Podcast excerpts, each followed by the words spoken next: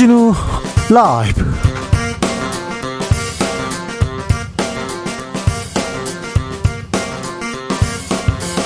(2023년 5월 16일) 화요일입니다. 안녕하십니까? 주진우입니다. 중대재해처벌법 시행 (1년이) 지났습니다. 중대재해처벌법을 위반한 원청 대표 첫 실형 판결도 나왔는데요. 실제 노동 현장은 얼마나 달라졌을까요? 얼마나 더 안전해졌을까요? 주진우 라이브에서 집중적으로 진단해 봅니다. 더불어민주당 주도로 통과된 간호법 윤석열 대통령이 거부권을 행사했습니다. 공약 파기 국회와 극한 대치 이어가고 있는데요.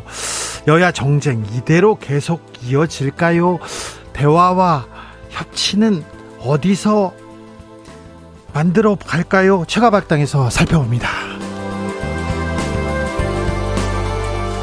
여야가 내일까지 국회 윤리특위를 구성하기로 합의했습니다. 국민의힘에서는 김남국 의원 징계를 요구했는데요. 민주당은 진상조사가 먼저라는 입장입니다. 한편 코인 논란 이재명 민주당 대표의 리더십 부재로 옮겨갔는데 어찌 풀어나갈 수 있는지 정치발전소 장현장에서 짚어보겠습니다.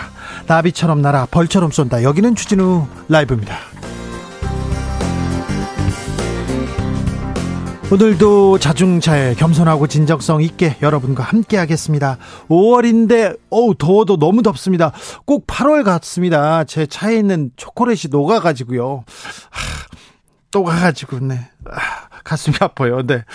참 비가 많이 온다는 뉴스도 있습니다. 올여름 덥고 비가 많이 나온 온다고 하는데 어찌 대비해야 될지 참 걱정이기도 하는데요. 아, 갑자기 더워지면 어우 답답해 더워 막 이런 사람들이 있습니다. 일 안 풀려 이런 분들도 있는데 자 울적할 때 답답할 때 일이 잘 안 풀릴 때 어떤 방식으로 기분 전환하시는지 자 이렇게 하면요 100% 감정 개선 효과 있어요. 이런 거 있으면 한번 공유해 보자고요. 지혜를 한번 모아서 이런 아 이런 날씨 좀 답 좀 잘 헤쳐 나가야 되겠습니다. 문자는 샵 9730 짧은 문자 50원 긴 문자는 100원이고요. 콩으로 보내시면 무료입니다. 그럼 주진우 라이브 시작하겠습니다.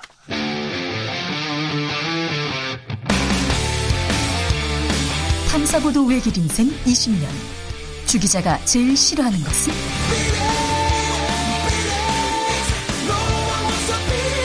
이 세상에서 비리와 부리가 사라지는 그날까지.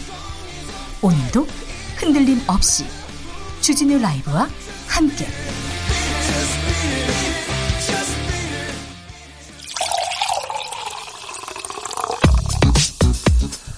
진짜 중요한 뉴스만 쭉 뽑아냈습니다. 주스. 정상근 기자 어서 오세요. 안녕하십니까. 윤석열 대통령 간호법에 대해서 거부권을 행사했습니다. 네, 윤석열 대통령은 오늘 국무회의를 주재하고 민주당 주도로 통과된 간호법 제정안에 대한 제2 요구안을 제가했습니다. 어, 이 법이 국회를 통과한 지 20일 만이고요. 양곡관리법에 이어 윤석열 대통령 취임 이후 두 번째 제2 요구권 행사입니다. 민주당은 뭐라고 합니까? 네, 민주당은 용산 대통령실을 항의 방문하고 규탄 기자회견을 여는 등 거부권 행사 철회를 요구했습니다. 민주당 김한규 원내대변인은 겉으로만 의료 체계를 위하는 위선이자 공약을 이행하지 못하는 무능이며 국회의 입법권을 무시하는 오만이라고 주장했습니다. 그런데 의사 단체, 간호사 단체, 간호조무사 협회 어, 다 입장이 다릅니다. 분위기 어떻습니까? 네, 대한의사협회, 대한간호조무사협회 등으로 이루어진 보건복지의료연대는 오늘 윤석열 대통령의 제2요구권 행사를 환영하며 17일 계획한 연대 총파업은 국민의 건강권을 지켜야 한다는 깊은 고뇌 끝에 국회 재의결 시까지 유보할 것이라고 밝혔습니다. 간호협회는요? 네, 대한간호협회는 윤석열 대통령의 간호법 제정 약속은 근거와 기록이 차고 넘친다라면서 그럼에도 언제 그랬냐는 듯 약속을 파기했다라고 비판했고요. 정치적 심판과 법 제정 재추진을 선언했고 준법 투쟁 등 단체 행동도 논의하기로 했습니다. 공약 이었어요 윤석열 대통령의 간호법 제정에 대해서 그런데 왜 이렇게 입장을 바꿨는지 어찌 됐는지 좀 상세한 설명이 있어야 될 것 같습니다. 음, 전기 요금이 오릅니다. 오르는데 윤석열 대통령이 탈원전 때문이라고요? 네, 윤석열 대통령은 오늘 국무회의 모두 발언을 통해 어제 인상된 전기요금을 언급하며 탈원전과 방만한 지출이 초래한 한전 부실화 때문이라며 과학에 기반하지 않고 정치 이념에 매몰된 정책이 국민에게 어떤 피해를 주는지 여실히 보여준다라고 비판했습니다. 우리나라 전기요금은 전 세계에서도 가장 싼 편이었어요. 사실은 예전부터 저 어렸을 때도 이런 뉴스 나왔습니다. 저 초등학교 중학교 때도 그런데요. 왜 그런가 했는데 뭐 음, 전기 전기는 좀 싸게 해주자. 그러면 서민들도 국민들도 다 혜택을 보잖아요. 지하철도 마찬가지고 버스도 조금 대중교통요금 그 싸면 참 국민들이 혜택을 보잖아요. 그 대신 공사, 한전 이런 데서는 좀 적자를 공공성이라는 게 있잖아요. 그 공공기관에서는 수익성도 중요하지만 공공성에 집중을 줬는데 수익이 악화돼서 이렇게 오른다. 거기까진 그런데 윤석열 정부에서는 탈원전 때문이라고 계속해서 얘기합니다. 어제도 탈원전 얘기 그리고 간첩 때문이다 이런 얘기도 김대기 비서실장이 얘기했다고 했는데 아, 이 부분에 대해서는 잠시 후에 저희가 좀 얘기를 해보겠습니다. 아, 김남국 민주당 의원 민주당 의원이 아니죠. 그냥 이제 무소속 의원이죠. 검찰이 수사하고 있는데요. 가상화폐 업체 압수수색했습니다. 네, 검찰이 김남국 의원의 가상화폐 보유 논란과 관련해 어제 가상화폐 거래소인 빗썸과 업비트를 압수수색했습니다. 김남국 의원의 코인 거래 내역과 자금 흐름 및 출처 등을 확인하기 위해서라고 하는데요. 어, 검찰은 지난해 두 차례 김남국 의원의 전자지갑에 대한 압수수색 영장을 청구했으나 이 법원으로부터 기각된 바 있었습니다. 이번엔 영장이 나와서 검찰이 수사에 나섰습니다. 민주당 학자금을 무이자로 대출해주자 이 법안 단독 처리했습니다. 네, 취업 후 상환하는 학자금 대출에 대해 일부 무이자 혜택을 주는 취업 후 학자금 상환 특별법 개정안이 오늘 국회 교육위원회 전체회의에서 민주당이 단독 처리했습니다. 네. 어, 대학생이 학자금을 대출받아 학교에 다니다가 졸업 후 소득이 생기면 원리금을 갚게 하는 제도인데요. 어, 기존에는 원리금 상환 개시 전에도 이자가 붙었는데 어, 이번에 처리된 법안은 일정 소득을 올리기 전 그때는 이자를 면제하는 내용입니다. 또한 원리금 상환을 시작한 이후라도 육아휴직, 실직, 폐업, 재난 등으로 인해 소득이 사라질 경우 유예 기간에 붙는 이자도 면제하는 조항이 달렸습니다. 국민의힘에서는 즉각 반대하고 나섰습니다.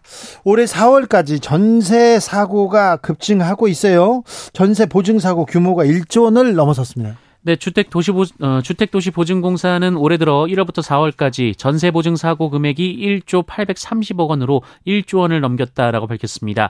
어, 지난 한 해 발생한 전세 보증 사고 금액이 1조 1,726억 원이라는 점을 감안하면 빨라요. 네, 유례 없이 빠른 속도로 보증 사고 규모가 커지고 있습니다. 네. 50대 장세동이라는 사람이 있었어요. 장세동 뭐 기억하시는 분들 많은데 전두환 씨의 오른팔 얘기했는데 아, 장세동 씨가 강, 광주항쟁 사흘 전에 그러니까 사흘 전에 광주에 간 사실이 확인됐습니다. 네, 한겨레는 오늘 전두환 정권 시절 대통령 경호실장 등을 지내며 부동의 2인자로 군림했던 장세동으로부터 5.18 직전인 1980년 5월 15일 광주를 방문했다라는 증언을 받아 보도했습니다. 예. 이 장세동은 당시 공수 특전사령부 작전 참모였습니다. 5.18 어, 직전 장세동이 광주를 방문한 사실은 이미 군 관계자들의 진술로 알려진 바 있습니다만 장세동이 직접 날짜를 특정해 언론의 방문 사실이 밝혀진 것은 이번이 처음입니다. 사실 폭도들이 나서서 폭도들이 나서서 어, 밀란을 일으키고 폭동을 일으켜서 지금 군인들이 군인들이 가서 뒤늦게 자위권을 발동했다. 그래서 발포했다. 이렇게 군부에서는 발표했는데 아니 이런 뭐 큰 집회, 유혈 충돌이 사, 발생하기도 전에 장세동 씨가 이미 가 있었던 거 아니에요? 네, 특별한 소요 상황이 벌어지기 전 시점이었는데요. 네, 그때 신군부의 핵심이자 전두환 씨의 복심으로 꼽혔던 장세동이 광주를 찾은 이유가 규명돼야 한다고 한겨레는 지적했습니다. 네. 의미 있는 보도를 한겨레에서 했습니다. 전국 공공기관에서 6년 만에 민방위 훈련을 실시합니다. 네, 정부가 오늘 오후 2시부터 20분간 전국 관공서, 공공기관, 학교에서 민방공 훈련을 실시했습니다. 어, 훈련 참여 대상은 중앙부처, 소속기관과 지방자치단체 등 관공서, 어, 공사공단 등 공공기관의 전 직원, 전국 초, 중, 고등학교 교직원과 학생들입니다. 사이렌 막 울리고 그랬습니다. 네, 이 공무원과 공공기관 직원, 학생들은 훈련 공습 경보가 울리면 지하로 대피한 후 공습 상황에 대비한 행동 요령을 익혔고요. 심폐소생술, 방독면 착용법 등 안전 교육도 병행했습니다. 윤 대통령이 민방위 훈련 얘기를 좀 한 적이 있죠. 네, 앞서 윤석열 대통령은 민방위 훈련 재개 소식을 알리면서 그동안 가짜 평화에 기댄 안보관으로 민방위 훈련이 실시되지 않았다라며 전임 정부를 비판한 바 있습니다. 정부는 다음 민방위 훈련은 전 국민 참여 훈련으로 확대할 예정이라고 밝혔습니다. 어렸을 때 학교 다닐 때 민방위 사이렌 삐 올리면 가다가 서 있어야 되고 뭐다 아, 수도해 있고 가, 저 숨어 있어야 되고 그랬는데 그게 다시 시작되는군요. 국기에 대한 경례하고 그, 그 국기 하강식 그런 때도 가다가 서 있었는데 그런 것도 이거 부활하는 거 아닌가 저는 좀 어, 이게 무슨 의미가 있나 이런 생각을 해보기도 합니다. 뭐 다르게 생각할 수는 있어요. 민방위 훈련 열심히 해가지고 북한한테 북한의 위협에서 막아야 된다. 뭐 그렇게 생각하시는 분도 있는지 모르는데, 네. 2시에 사인은 올린다고 다른 데로 이렇게 피해야 되는 게 이게 무슨 의미인지, 네. 아, 여기에 대해서도 좀 자세하게 한번 알아보는 시간 갖도록 하겠습니다. 민방위 훈련이 우리 사회에 끼치는 영향 그리고 북한에 미치는 영향까지 저희가 좀 짚어보도록 하겠습니다. 주스 정상근 기자 함께했습니다. 감사합니다. 고맙습니다. 아 더워요. 이럴 때 힘들어요. 짜증나요. 이런 분들이 있습니다. 이럴 때 100% 감정 개선 법 알려주세요 물어봤습니다. 3660님께서 울적할 때 답답할 때 주라 들어야죠. 주라 네 얘기했는데 아유 이거 그거 이런 거 보내시면 안 됩니다. 이런 거 짜고 치는 것 같아서 안 됩니다. 9369님 기분이 꿀꿀할 때 사소하지만 즐거웠던 시간들을 떠올리게 하는 사진을 봅니다. 아 그렇군요. 보다 보면 이가에 미소가 띄어집니다. 그리고 주진우 라이브를 들어요. 아니 이런 소리 하지 말라고요. 네 부끄러우니까 안 돼요. 네. 우리끼리만 들어야 돼요. 5622님, 멍 때리고 있으면 아무 생각도 안 나서 좋아요. 아, 이거 좋은 방법입니다. 멍 때리기. 아, 멍 때리는 게 그렇게 쉽지 않아요. 그런데. 음? 5145님, 행복을 빠르고 쉽게 불러오는 건 음악 아닐까요? 저의 힐링 아이템은 맛난 음식과 음악입니다. 이 두 가지만 있으면 늘 행복합니다. 아, 그렇군요. 음악, 네. No life, no music 이렇게 써 있는데도 있는데, 네, 맞죠. 그렇게 생각, 음악에서 힐링 찾는다는 사람 많습니다. 유성환 님께서 저는 요즘 힘들고 답답할 때 고1 아들의 성적표를 봅니다. 그럼 그냥 기분이 좋아요. 아주 좋아요. 네, 그냥 그렇다고요. 그러는데 유성환님은 좀 특별한 경우고요. 네, 다른 부모님들은 자식들 성적표 보면 더 힘든데 더 어려운데 아 유성환님 자랑을 이렇게 네 알겠어요 축하드리겠습니다. 주진우 라이브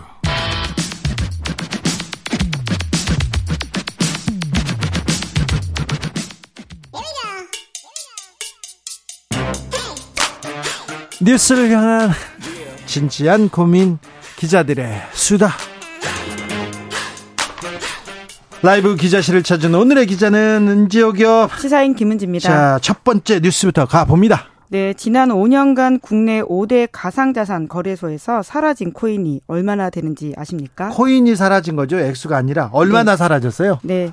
315개라고 하는데요. 315개 코인이 생겼다 다 그냥 사라져 버렸습니다. 예, 그렇습니다. 이제 굉장히 많다라고 볼 수 있는데 한국일보 보도인데요. 지난 3개월간 국내 5대 가상 자산 거래소 업비트, 빗썸, 코인원, 코팍스, 코빗 이곳에서요 거래 지원이 종료된 코인을 전수조사했다라고 합니다. 가상자산 버블 시기를 지나서 침체기를 맞이해서 이 거품이 꺼진 코인의 민낯을 좀 살펴보는 기획이다라고 할 수 있는데요. 이를 위해서 이제 해당 거래소 공지사항을 통해서 상장 폐지된 코인을 확인했고 각 홈페이지에 가서 폐지 사유를 살폈다라고 자, 살펴봤더니 지금 유통되는 가상자산은 얼마나 있어요? 네, 금융위원회에 따르면요. 지난해 말 기준으로 유통되고 있는 가상자산이 625종이라고 하는데요. 시가총액이 19조 원에 달할 정도라고 합니다. 네. 이제 한때는 이제 시장에서 어, 비트코인을 제외한 모든 가상자산 시장에서요. 15분마다 새로운 코인이 한 개씩 생길 정도로 거래가 활발했었는데 지금은 많이 사라졌다는 거죠. 예, 이제 그만큼 건실하지 않은 코인들이 꽤 있었다 이렇게 이해하시면 될 것 같은데요. 많은 코인이 사라졌습니다. 휴지 조각으로 변했는데 상장 폐지된 이유가 뭡니까? 네, 가장 많은 이유는요. 프로젝트 위험이라고 하는데 50% 가까운 응답이었다라고 합니다. 이게 이게 무슨 말이냐면요. 코인 발행 후에 관련 사업 을 제대로 진행하지 않거나 관리하지 않았다라고 하는 건데요. 처음부터 사업을 지속할 의도 없이 투자자들에게 코인만 팔고 사업을 중단했다면 이게 사기 수법에 해당한다라고 사기죠, 해요. 사기죠. 예, 이제 뿐만 아니라 두 번째, 세 번째 이유도 다들 이제 부실한 코인이었다라고 하는 것을 좀 뒷받침하는 이유라고 볼 수 있는데요. 두 번째로 많은 상장 폐지 사유는 시장 위험이라고 하는데 시사조, 시세 조작이 의심이 되거나 해당 거래소에서 일정 기준 이상의 거래량이 나오지 않으면 상장 폐지된다라고 합니다. 네. 왜냐하면 이게 시세 조작이 언제든지 노출될 수 있기 때문이라고 하고요. 세 번째 이유도 투자자 보호 위험. 그리고 네 번째 이유도 기술 위험, 다섯 번째 이유도 익명성 높은 가산 자산. 그러니까 하나같이 좀 위험하다 이렇게 위험성이. 너무 커요. 위험성이 네. 크다. 그리고 약속을 안 지킨다. 신뢰를 못 준다. 이건 사기인데. 그래서 형사 사건으로 처리도 많이 됐어요. 네, 상장되기에 애초에 좀 부족했던 코인들이 뒷돈을 주고 상장됐다가 폐지된 사건이라고 볼 수가 있는데요. 그런 사건도 많았어요. 네, 이제 일관된 상장 기준이 없다 이런 비판과 의심이 꽤 있었는데요. 이것이 이제 형사 사건화된 것입니다. 실제로 코인원 상장 총괄 이사였던 전모 씨와 브로커 고모 씨가 지난달 구속 기소가 됐는데요. 이 전 씨가 2020년부터 2년 8개월 동안 돈을 받았는데요. 얼마나 받았어요? 네, 20억 원을 받았는데 20억 원이요. 아, 네, 특정 코인을 크네요. 상장해 달라라고 하는 청탁 때문에 받았다라고 합니다. 네. 뿐만 아니라 이 코인원의 상장 팀장 김모 씨도 이들로부터 10억 4천만 원 받은 혐의로 10억, 20억씩 예. 이렇게 구속 기소가 됐다라고 규모가 하고요. 커요. 네. 예, 뿐만 아니라 이 청탁 대상이 된 코인이 29가지라고 하는데요. 이 중에는 퓨리 에버라고 하는 코인이 있는데 이 네. 코인이 어, 최근에 일어났던 강남에서의 살해 사건 있지 않습니까? 네. 이것과 연관된 코인이다라고도 합니다. 어, 강남에 어, 지금 강남에서 돈을 흥청망청 쓰는 사람들 중에는요 어, 주식하는 사람, 부동산 부자, 뭐 재벌 2세도 아니고요 코인 하는 사람만 남아 있다 이런 얘기도 좀 있는데 아무튼 사기성, 위험성이 너무 커서 상장 폐지된 코인이 많습니다. 그러니까 조심하셔야 됩니다. 네, 한국일보에 굉장히 자세하게 인터랙티브가 되어 있어서 한번 살펴보시면 좋을 것 같습니다. 다음 뉴스 만나보겠습니다. 네, 선거제 개편에 대한 공론조사 결과가 나왔습니다. 예. 국회 정개특위가 중심이 되어서 진행했던 공론조사인데 선거제도 개혁 관련된 시민 500명 가까운 사람들 대상으로 했거든요. 그래서 물어봤더니요. 네, 그 보통은 이제 비례대표 의원에 대해서는 좀 비판적인 여론이 크지 않습니까? 그런데 비례대표 의원을 더 늘려야 된다라고 하는 의견이 공론조사를 거쳤더니 크게 늘었다라고 하는 것이 핵심이라고 할수이 있는데요. 내용은 저희가 전해줬는데요. 예. 어, 비례대표는 그런데요. 국회의원 수는요? 네, 국회의원 수도 보통은 이제 국회 뭐 하냐라는 생각으로 예. 국회의원 줄여야 된다라는 생각을 아마 이 방송 들으시는 분들도 꽤 많이 하실 겁니다. 네. 그래서 공론조사 전에는 그 13% 늘려야 된다는 숫자가 적었었는데요. 네. 하지만 수기 끝에 20%포인트 늘어서 33%였다라고 합니다. 예. 줄여야 한다라는 응답이 이제 65%였는데요. 수기 후에는 37로 하락했다라고 하고요. 예. 이제 여러모로 이제 수기형 토론이 얼마나 중요한지를 좀 깨닫게 해주는 바가 있는데 다른 또 논의된 주제도 있었습니까? 네, 중대선거구제보다는 소선구제 그리고는 비례대표를 뽑는 방식은 권역별보다는 전국 단위 비례대표제를 더 선호한다라고 하는 것인데요. 현행 제도에 좀 더 친숙하게 반응했다라고 이해하시면 됩니다. 그러니까 저도 이번 조사 보면서 아 사람들이 좀 설명을 하면 굉장히 좀 다르게 반응하는데 그동안 설명하는 노력이 부족하지 않았나라는 생각도 좀 하긴 그러니까 했었습니다. 정치권에서 시민들을 좀 설득할 노력을 더, 더 했어야 돼요. 근데 오히려 이게 국회의원 수 줄여야 된다라는 이야기를 훨씬 더 포퓰리즘 적으로 많이 했었는데 네. 그러지 않는 방식으로도 충분히 설득이 된다라고 일단 수 있죠. 우선 특권을 내려놓고 국회의원들 하, 월급 받고 이렇게 또 수당 받고 그다음에 보조금 받고 그다음에 뭐 후원금 받고 그런데 세계에서 가장 가장 그 특권이 많은 나라 중에 하나잖아요. 국회의원만 놓고 보면. 자, 그래서 앞으로 어떻게 한답니까? 네, 그래서 이제 국회에서 국회의장이 상반기 중에 이런 이야기들을 최종 협상해서 최종안 만들겠다라고 하는 것인데요. 이제 물론 목표이고 상반기 중에 안 될 가능성도 있어 보이긴 하지만요. 계속 좀 지켜보는 게 중요할 것 같고요. 네. 이번 공론화 조사 같은 경우에 좀 조사 기여를 말씀드리면 여론조사 기관 한국리서치가 국회 정개특위 의뢰로 실시를 했고요. 국회의원 선거제도 개편을 위한 공론화 시민참여단 469명을 대상으로 휴대전화 이용한 웹조사 방식 실시했습니다. 1차 조사는 시민참여단 모집 직후 지난 1일에서 3일 했고요. 최종 조사는 지난 6일 그리고 13일 이틀간 나눠서 수기 토론 형태로 했다라고 합니다. 이 선거제도 개혁, 정치 개혁 얘기는요, 꼭 국회 말미에 합니다. 그러다가 여야가 그 자기가 좋은 게 좋은 거다 나눠 먹기 하다가 제대로 안 하고 대충 신용만 했던 그런 기억이 있습니다. 굉장히 잘못하고 있는 것 같아요. 예, 수기 토론 이후에 이뤄졌습니다. 제가 수기 토론 형식으로 했다고 했는데요. 네. 알겠습니다. 예.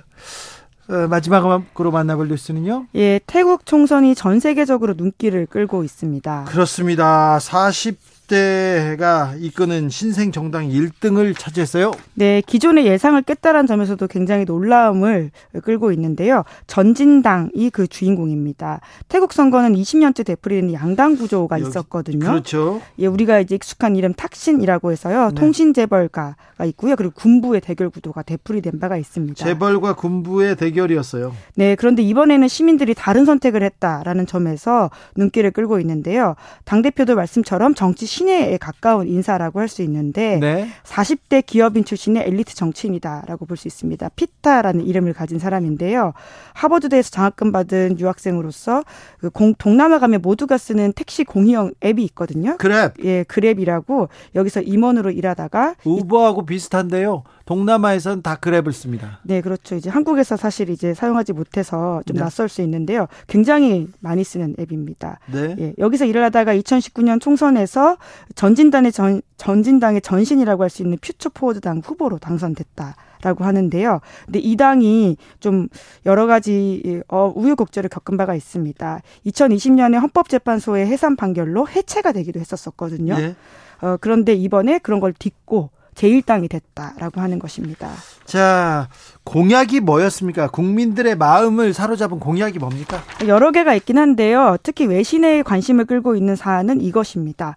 왕실 모독죄를 폐지하겠다라고 하는 아, 이 것인데 왕실 모독죄가 있어요. 국가보안법처럼 왕실 모독했다. 이게 잣대가 지금 뭘 모독했다는 거지. 그래도 걸려갑니다. 네, 그렇습니다. 여러모로 좀 비판을 받고 있는 사안인데 태국은 왕실이 존재하는 국가이거든요. 네. 근데 심지어 그 왕실을 비판하면 최고 15년형에 처하는 법이 있습니다. 예. 형법 112조에 있다라고 하는 것인데 이걸 좀 개정하겠다라고 하는 것이거든요. 네. 사실 굉장히 민감한 사안이긴 한데 어, 이것을 이 법이 보통 민주화 억압 수단으로 이용됐다라는 비판이 꽤 있고요. 그래서 그래서 외국 언론에서는 그 국가보안법 과 이 왕실 모독죄를 이렇게 비교해 가지고 설명하는 사람들도 봤어요. 네, 학생 그 어린이를 포함해서 230명 이상이 이법 때문에 실형 선고를 받기까지 했을 정도라고 하니까요. 어린이도 이렇게 네, 예. 그래서 굉장히 이번 이 선거에서 굉장히 큰 관심을 끌었던 사안 중에 하나인데 선거에서도 굉장히 이번 전진당이 많은 투표를 득표를 얻었을 뿐만이 아니라 투표율도 굉장히 역대 최고로 높았다라고 합니다. 자 그러면 태국 정치는 앞으로 어떻게 되는 건가요? 네, 이제 굉장히 장밋빛만 있다라고는 좀 보기 어려운 지점들이 있는데요. 왜냐하면 지금 이제 군부가 다시 어떻게 쿠데타를 할 수도 있는 상황에 대해서도 걱정하는 목소리가 있거든요. 군부는 막 지면 쿠데타하고 막 그래요. 그래요. 그러면 왕이 나서서 이렇게 말리고 아 여기 조금 이상하게 민주주의인가 이런 아 네. 걱정이 됩니다만 이미 이 일당 대표가 네. 보유주식 미기재 혐의로 선관위와 반부패위원회에 고발된 상태다라고 합니다. 그래요? 그래서 앞선 당이 한번 해산된 적이 있는데요. 이번에도 또 해산되는 게 아니냐라는 걱정이 나오고 있는데, 전진당이 또 해설 해산될 수도 있다고요? 네, 일당이 됐는데 네, 총리가 될 수도 있는데 그렇기 때문에 이에 대해서 이제 해당 대표가 이제 더러운 구시대적 정치라면서 우리는 걱정하지 않는다 이런 이야기를 하고 있는데, 예. 하지만 주변에서는 걱정이 나오는 게 사실이라고 하고요. 좀 걱정돼요. 네, 뿐만 아니라 탁신 전 총리가 지금 부패 혐의로 처벌을 피해서 귀국 못 하고 있죠. 예, 박혀 있는데 다시 돌아올 수도 있다. 이런 이야기도 있습니다. 네. 그러면 여러 가지 변수로 태국 내의 정치 갈등이 커질 수도 있다라는 걱정도 있고요. 네. 태국 정치 참 네, 어떻게 될지 좀 지켜보죠. 기자들의 수다 시사인 김은지 기자와 함께했습니다. 감사합니다. 네, 고맙습니다. 교통정보센터 다녀올까요? 임초희 씨.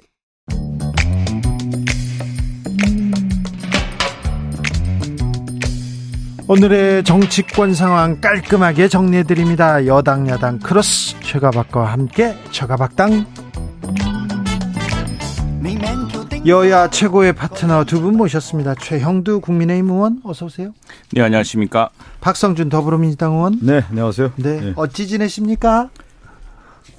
민주당이 요즘 힘들죠. 뭐 네. 힘들게 지내고 있고요. 네, 안색이 그렇습니다. 최영두 의원님 좋고요. 박성준 의원님 까칠합니다.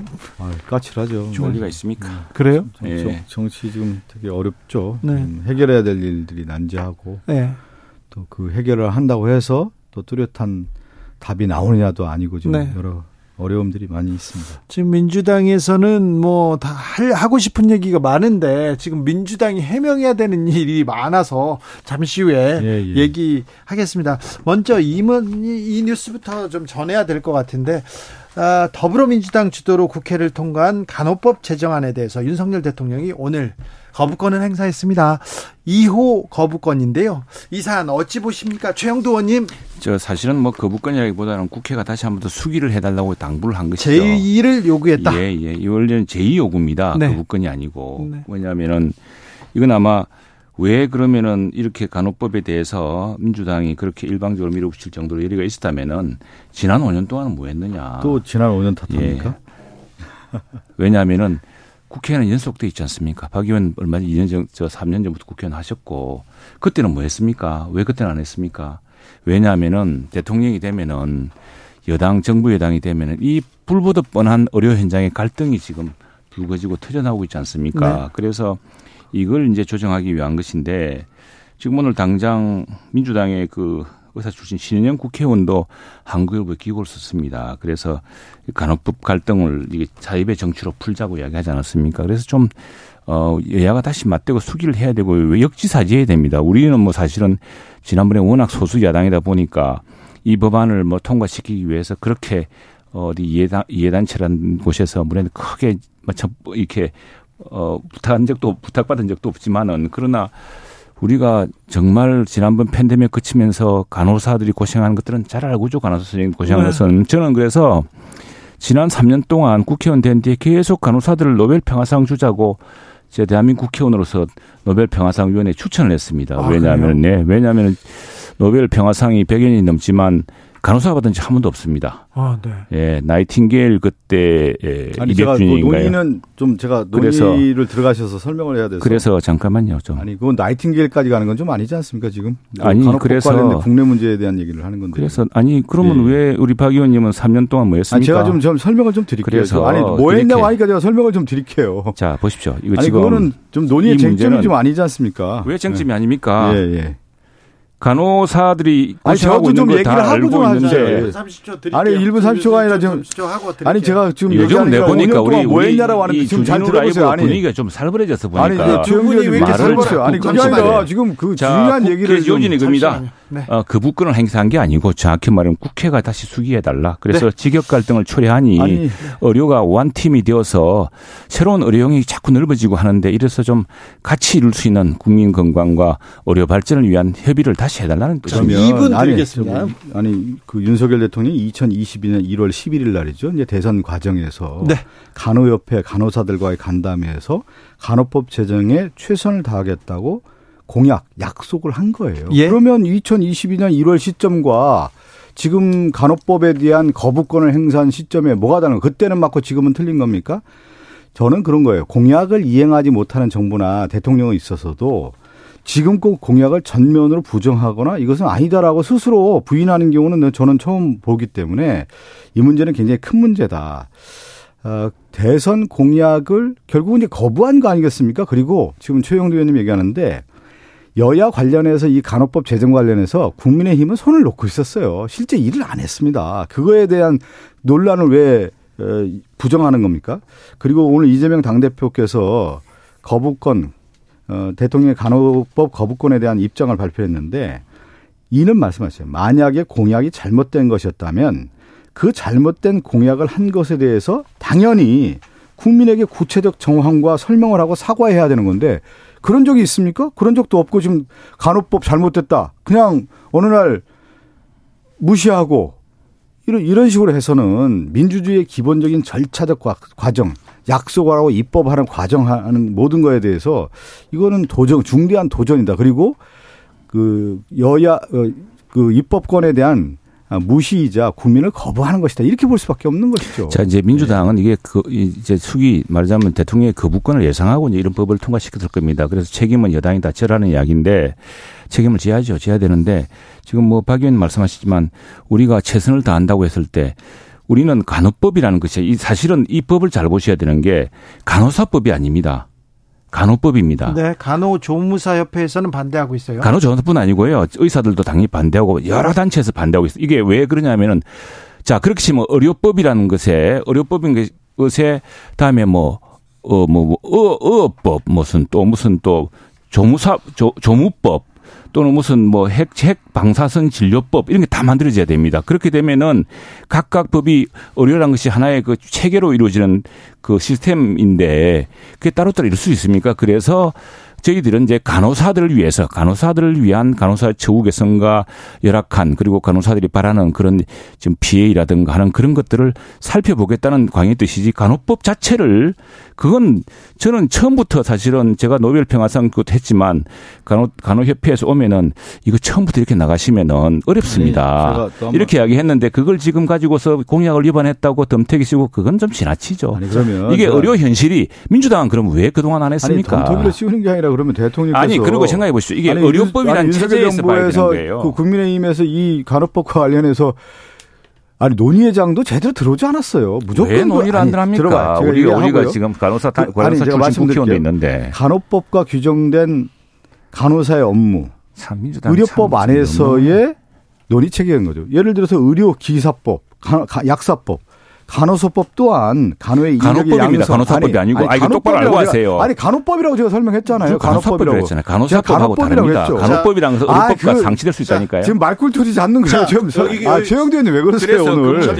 두분 아니 오늘 왜 그러세요, 최영대 의원님? 아니 그게 아니라 지금 국회가 이 문제를 풀어야 아니, 되는데 말, 아니, 민주당이 이렇게 이렇게 이 문제를 가지고서 공약을 어겼네 이렇게 이렇게 되겠습니까? 왜 갑자기 갑자기 그러시까? 아니 간호법과 갑자기 그런 게 아니고 이게 의료 현장이 의료 현장에서 이렇게 분란이 의뢰되면은 누가 피해를 봅니까? 자, 누가 피해를 봅니까? 아무튼 자, 이 간호법을 두고 간호사협회하고 간호조무사협회 그리고 의료 의사협회 이렇게 다 이렇게 갈라져서 싸우고 있는데 정치가 어느 정도 합의를 그렇습니다. 해줘야 되는데 이 갈등을 좀 치유해줘야 되는데 이 법안 때문에 법안을 뭐 통과시키느니 안 통과시키느니 쫙 갈라졌어요. 그리고 이걸 국회에서 대통령한테 줬는데 대통령이 제2 요구를 하면서 거부권을 사실상 행사함으로써 다시 왔는데 자 협치는 사라지고 계속 정치는 그래서 사라지고 민주당이 민주당 우리는 다시 협의해 보자 이 문제를. 네. 그런데 민주당은 당초 법안 그대로 가자는 거 아닙니까 지금 그렇지 않습니까? 법을 다시 협의해 볼 생각이 있습니까? 아니 협의를 떠나서 지금 국민의힘에서 양국관리법이라는 이 간호법과 관련해서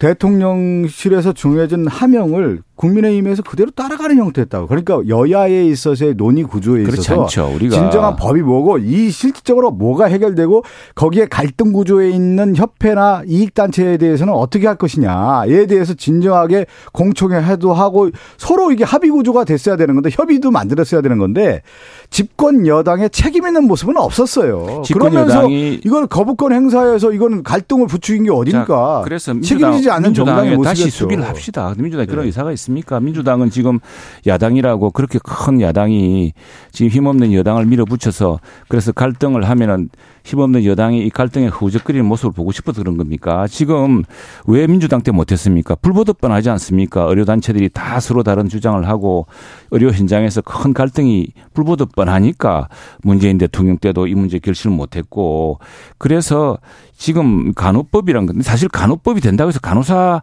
단체나 간호사 처우가 개선되는 것도 없습니다.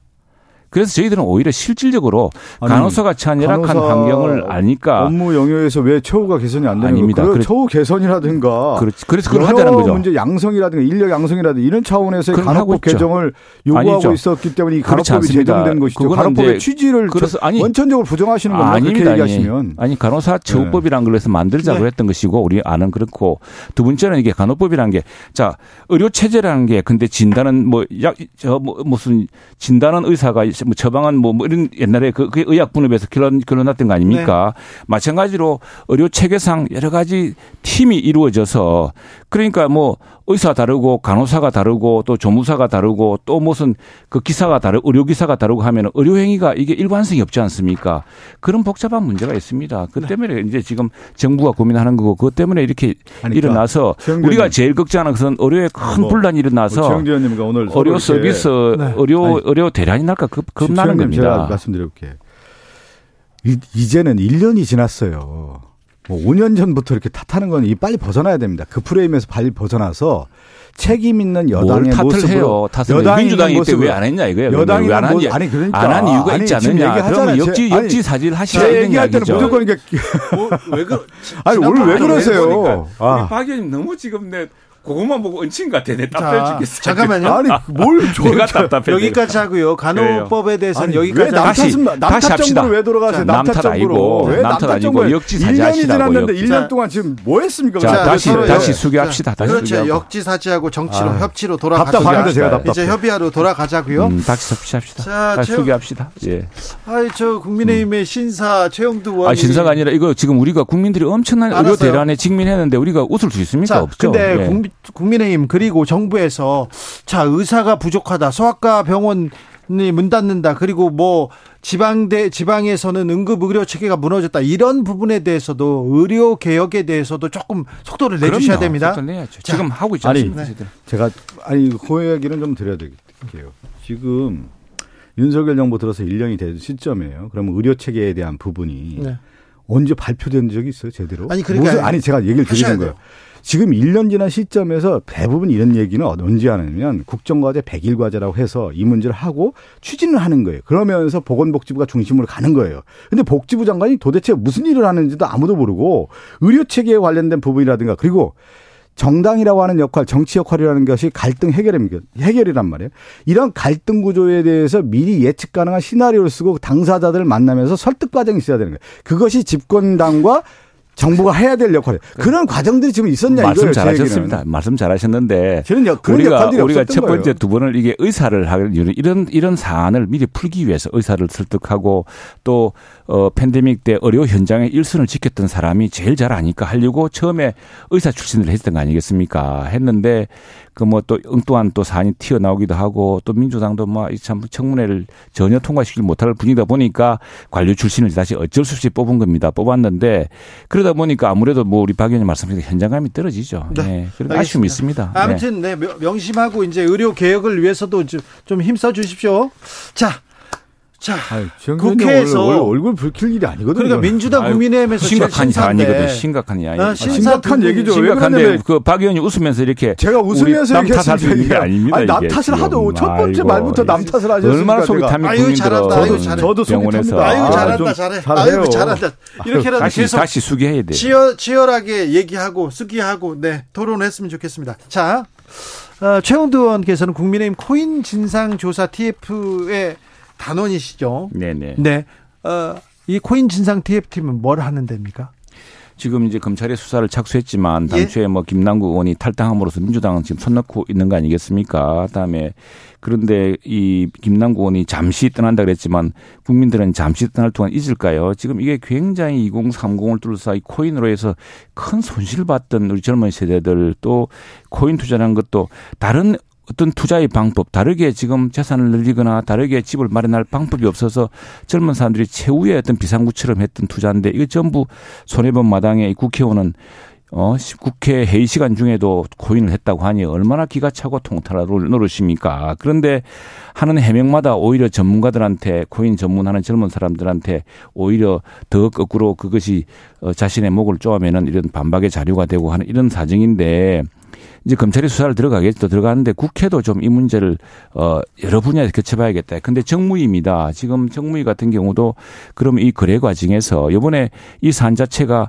FIU 금융정보원에서 네. 이상한 거래를 발견해서 그걸 검찰에 통보를 했는데 그래 검찰이 지난 11월이죠 계좌 추적을 해보려고 했더니 법원에 어느 판사가 이걸 기각을 해서 이분은 항상 이런 금융 사건 의혹 사건에서 기각하던 분이었는데 두 번 기각됐습니다. 예 예.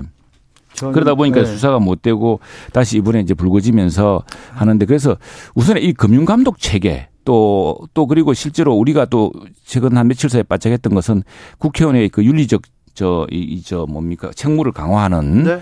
그런 문제, 다음에 국회의원의 이해상충의 방지하기 위해서 이것을 어, 꼭 등록 의무 대상으로 하는 것, 뭐 이런 등등을 했지만 예. 실질적으로는 또 하나 중요한 것은 코인과 블록체인이라는 것은 우리 기술의 발, 또 다른 발전의 한 측면이거든요. 네. 이 부분을 옥석 구분이라 옥석을 한꺼번에 태워서는 안 되고 옥- 옥은 옥대로 걸러서 키워나가고 여기에 못되게 기생해서 그걸 가지고 치부를 하고 그다음에 입법 로비를 하고 그다음에 그걸 가지고 뭐 법을 어떻게 뒷받침해서 그런 그 부당한 그 주식 코인 장사에 동조를 하고 이래서 손해를 막대 끼친 사람들은 쏟아내자. 네. 네. 이런 게 우리 취지입니다. 그러니까 김남국 의원 건과 관련해서는 이제 크게 세 가지 방향이 있는 것 같아요. 하나가 네. 뭐냐면 아, 법적인 문제, 유법성에 대한 문제 아니겠습니까? 뭐 최영재 님이 얘기를 하셨는데 혹시 뭐 내부 정보라든가 네. 아니면 뭐 무상으로 받든 이것은 불법적인 영역 아니겠습니까? 그렇죠. 그래서 검찰이 조사하겠다라고 하는 것은 그런 불법적인 문제를 조사를 하겠다라는 거고 예. 김남국 의원은 지금까지 얘기한 걸 보면 불법성은 없다는 얘기를 계속 하고 있으니까 그것은 예. 검찰이 입증해야 되겠죠. 예.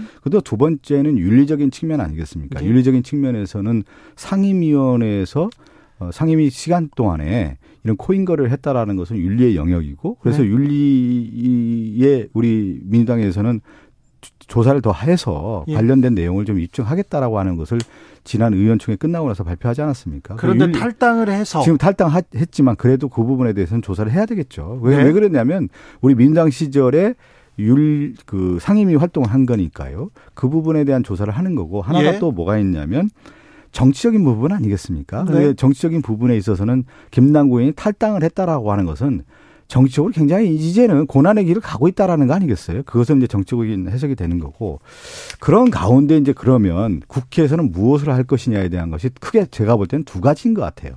현상에 대한 조사, 진상 조사와 더불어서 뭐냐면 그러면 앞으로 앞으로 국회의원들이 코인을 갖고 가상화폐를 갖고 있느냐에 네. 대해서 전수조사를 하자라는 것이 하태경 의원이라든가 윤재욱 그 원내대표가 먼저 얘기를 했단 말이에요. 국민들도 바라고 있어요. 국민들도 바라고 있고 민주당 입장에서 당연히 이건 전수조사 해야겠다라고 하는 것을 했기 때문에 이것을 탄력적으로 앞으로 가야 되는데 지금 봐서는 국민의힘이 발을 좀 빼고 있는 모습 같아서 저는 무슨 발을 빼니까 참 지금 빡 아니야.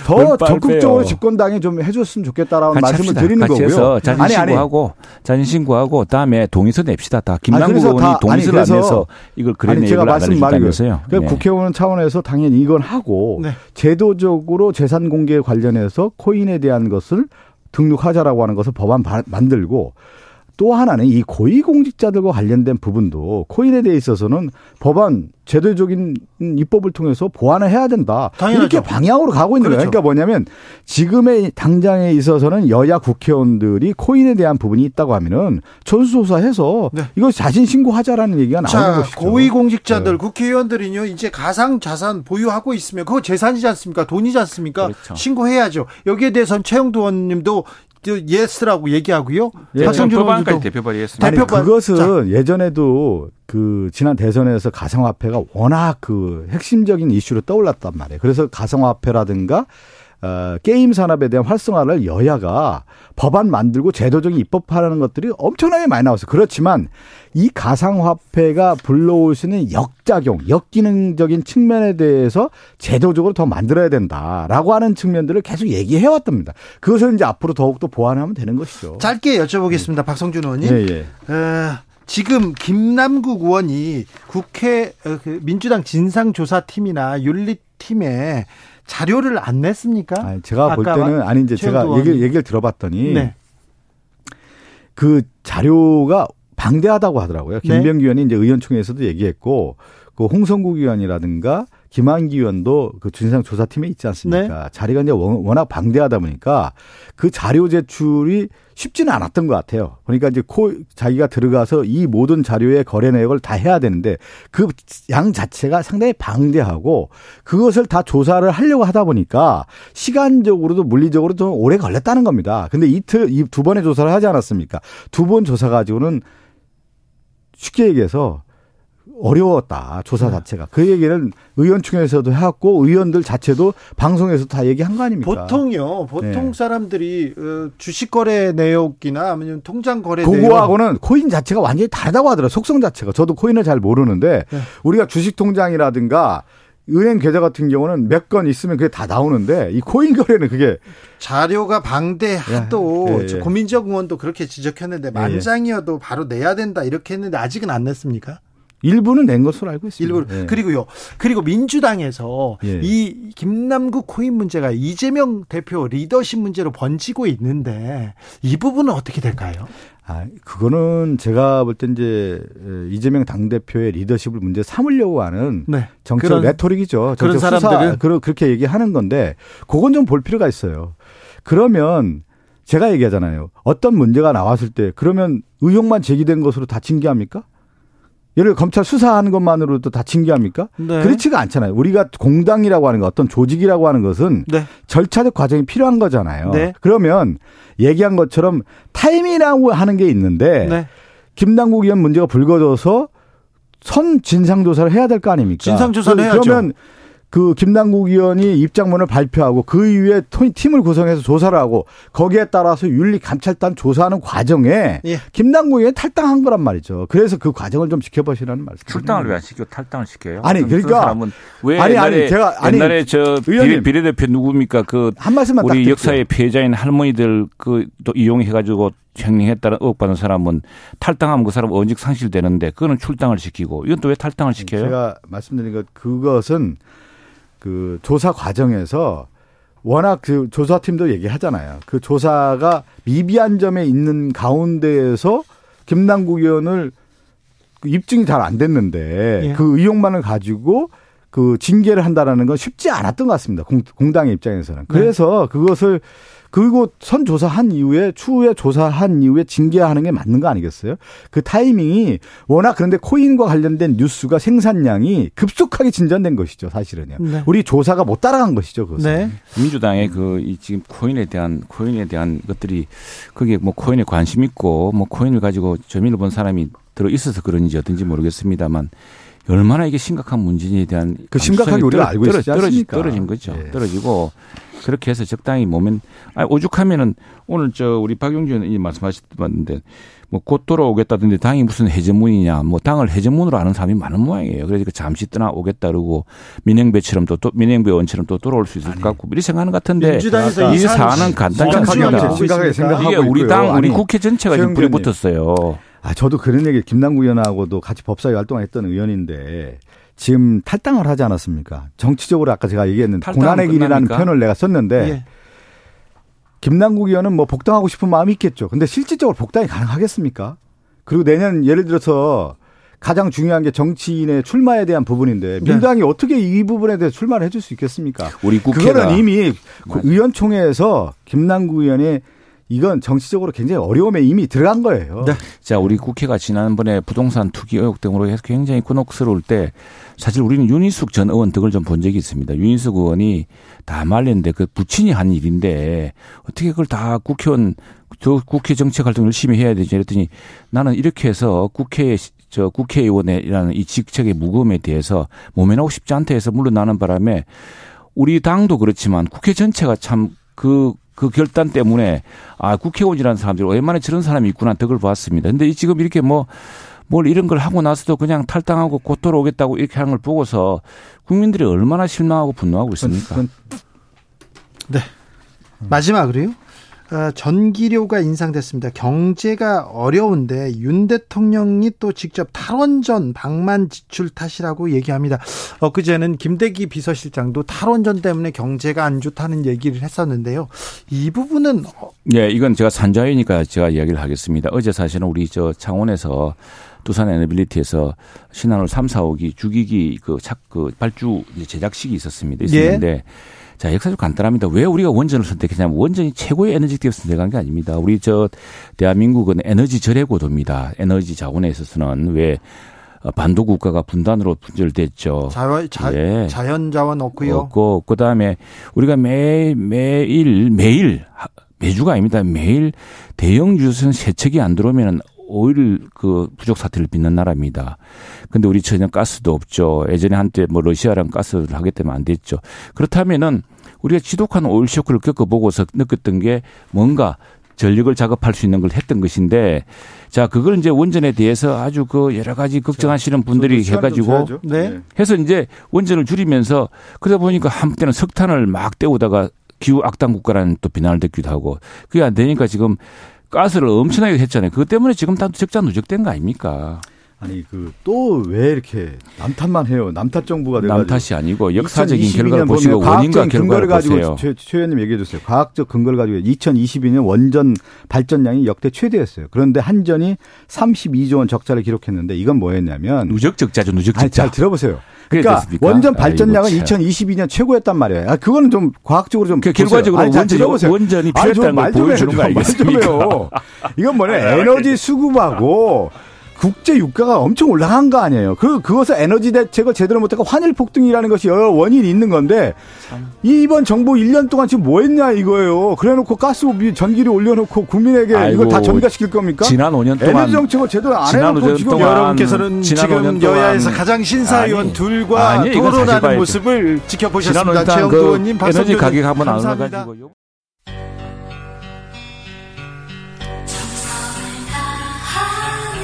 정성을 다하는 국민의 방송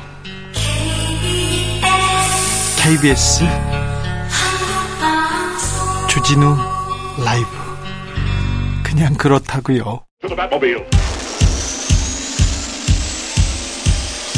Wave of super energy. 주기자의 1분 충북 학사는 충청북도에서 서울로 대학원 학생들의 기숙사입니다.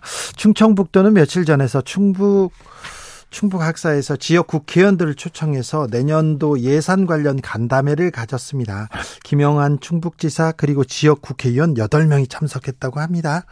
회의를 마치고 지체 높으신 분들 도지사와 의원님들 기숙사 식당에 서 식사를 했다고 하네요. 이분들한테는 전복 내장 톱밥, 아롱 사태 전골, LA 돼지 갈비찜, 장어 튀김, 잡채, 장어 깻잎 튀김, 두부 버무리, 수산 부추 무침, 식혜, 모듬 과일, 떡 등이 제공됐습니다. 참 높은 분들 많이도 드시네요. 많이도. 그런데 옆 테이블 학생들은 음, 카레밥과 된장국, 거기에 김치에 단무지, 아, 2,700원짜리 학식이 나왔다고 합니다. 카레 먹는 학생들 옆에서 갈비찜 뜯으니까 도지사님 의원님들 더 맛있죠. 학생들한테도 특식이 나왔다면 아 저분들 와서 자주 좀 오셨으면 좋겠다 그런 생각했을 거예요. 학생들한테도 그랑 아니 아니요 이거는요 출세하면 갈비찜 먹을 수 있다는 참교육 차원이실 거예요. 이렇게 생각할 수도 있습니다. 그런데 가, 기숙사 가셨는데 학생들하고 밥도 먹고 학생들의 고충도 좀 들으셨다면, 음, 그렇다면 큰일 났겠죠. 어디서 학생들이 겸상을, 네. 철이 없어서 그렇게 바랬던 거겠죠. 네. 그런 생각 했을 겁니다. 논란이 커지자 충청북도 측에서 학생들이 불쾌할 거라고 차마 생각하지 못했다고 해명했습니다. 그걸 생각 못했다고요? 생각이 장어만도 못한 땡땡땡 이런 댓글이 달렸습니다. 장어급 생각들이었습니다. 주기자의 1분이었습니다.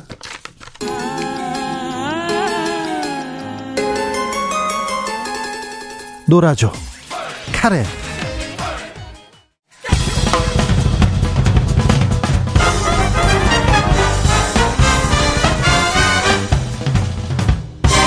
훅 인터뷰. 모두를 위한 모두를 향한 모두의 궁금증 훅 인터뷰 중대재해처벌법 시행된 지 벌써 1년이 지났는데요. 안타깝게도 산업체의 사망자 통계를 보면요.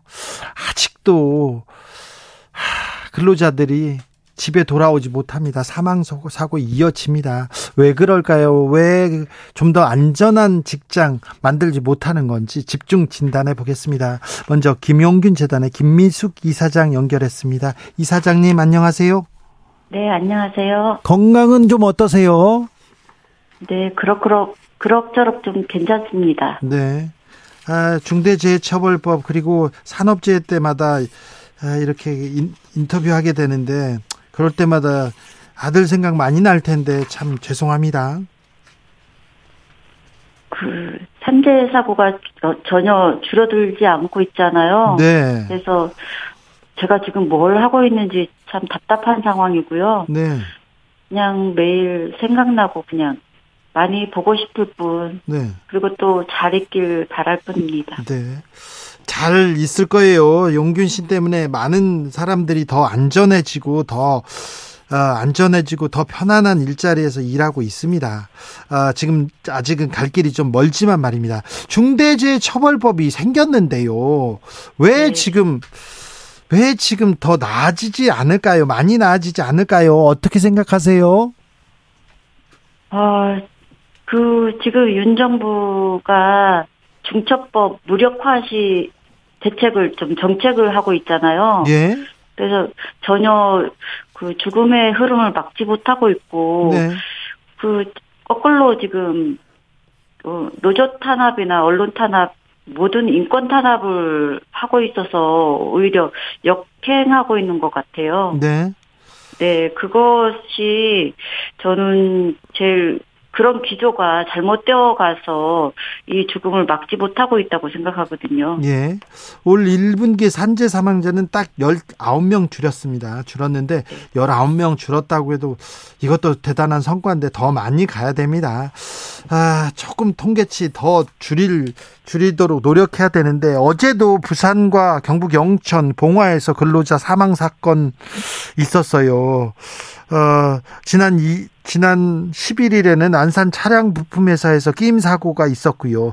계속되는 산재 사망 사고 이 소식 들을 때마다 어떻게 생각이 드시나요?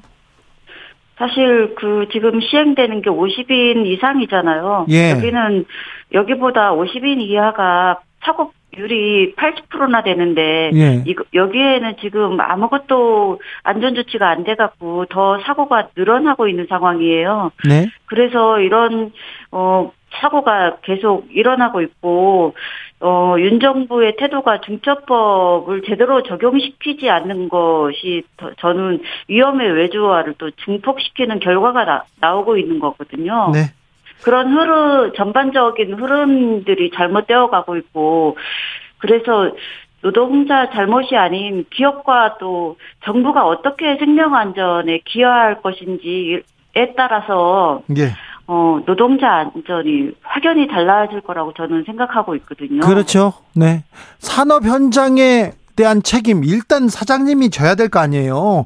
위험한 네. 노동자를 위험에 노, 나- 노출시켜도 사장이 처음으로 처벌돼야 되는데 최근에 중대재해처벌법 위반한 혐의로 한국제강 대표에게 첫 실형 선고가 있습니다.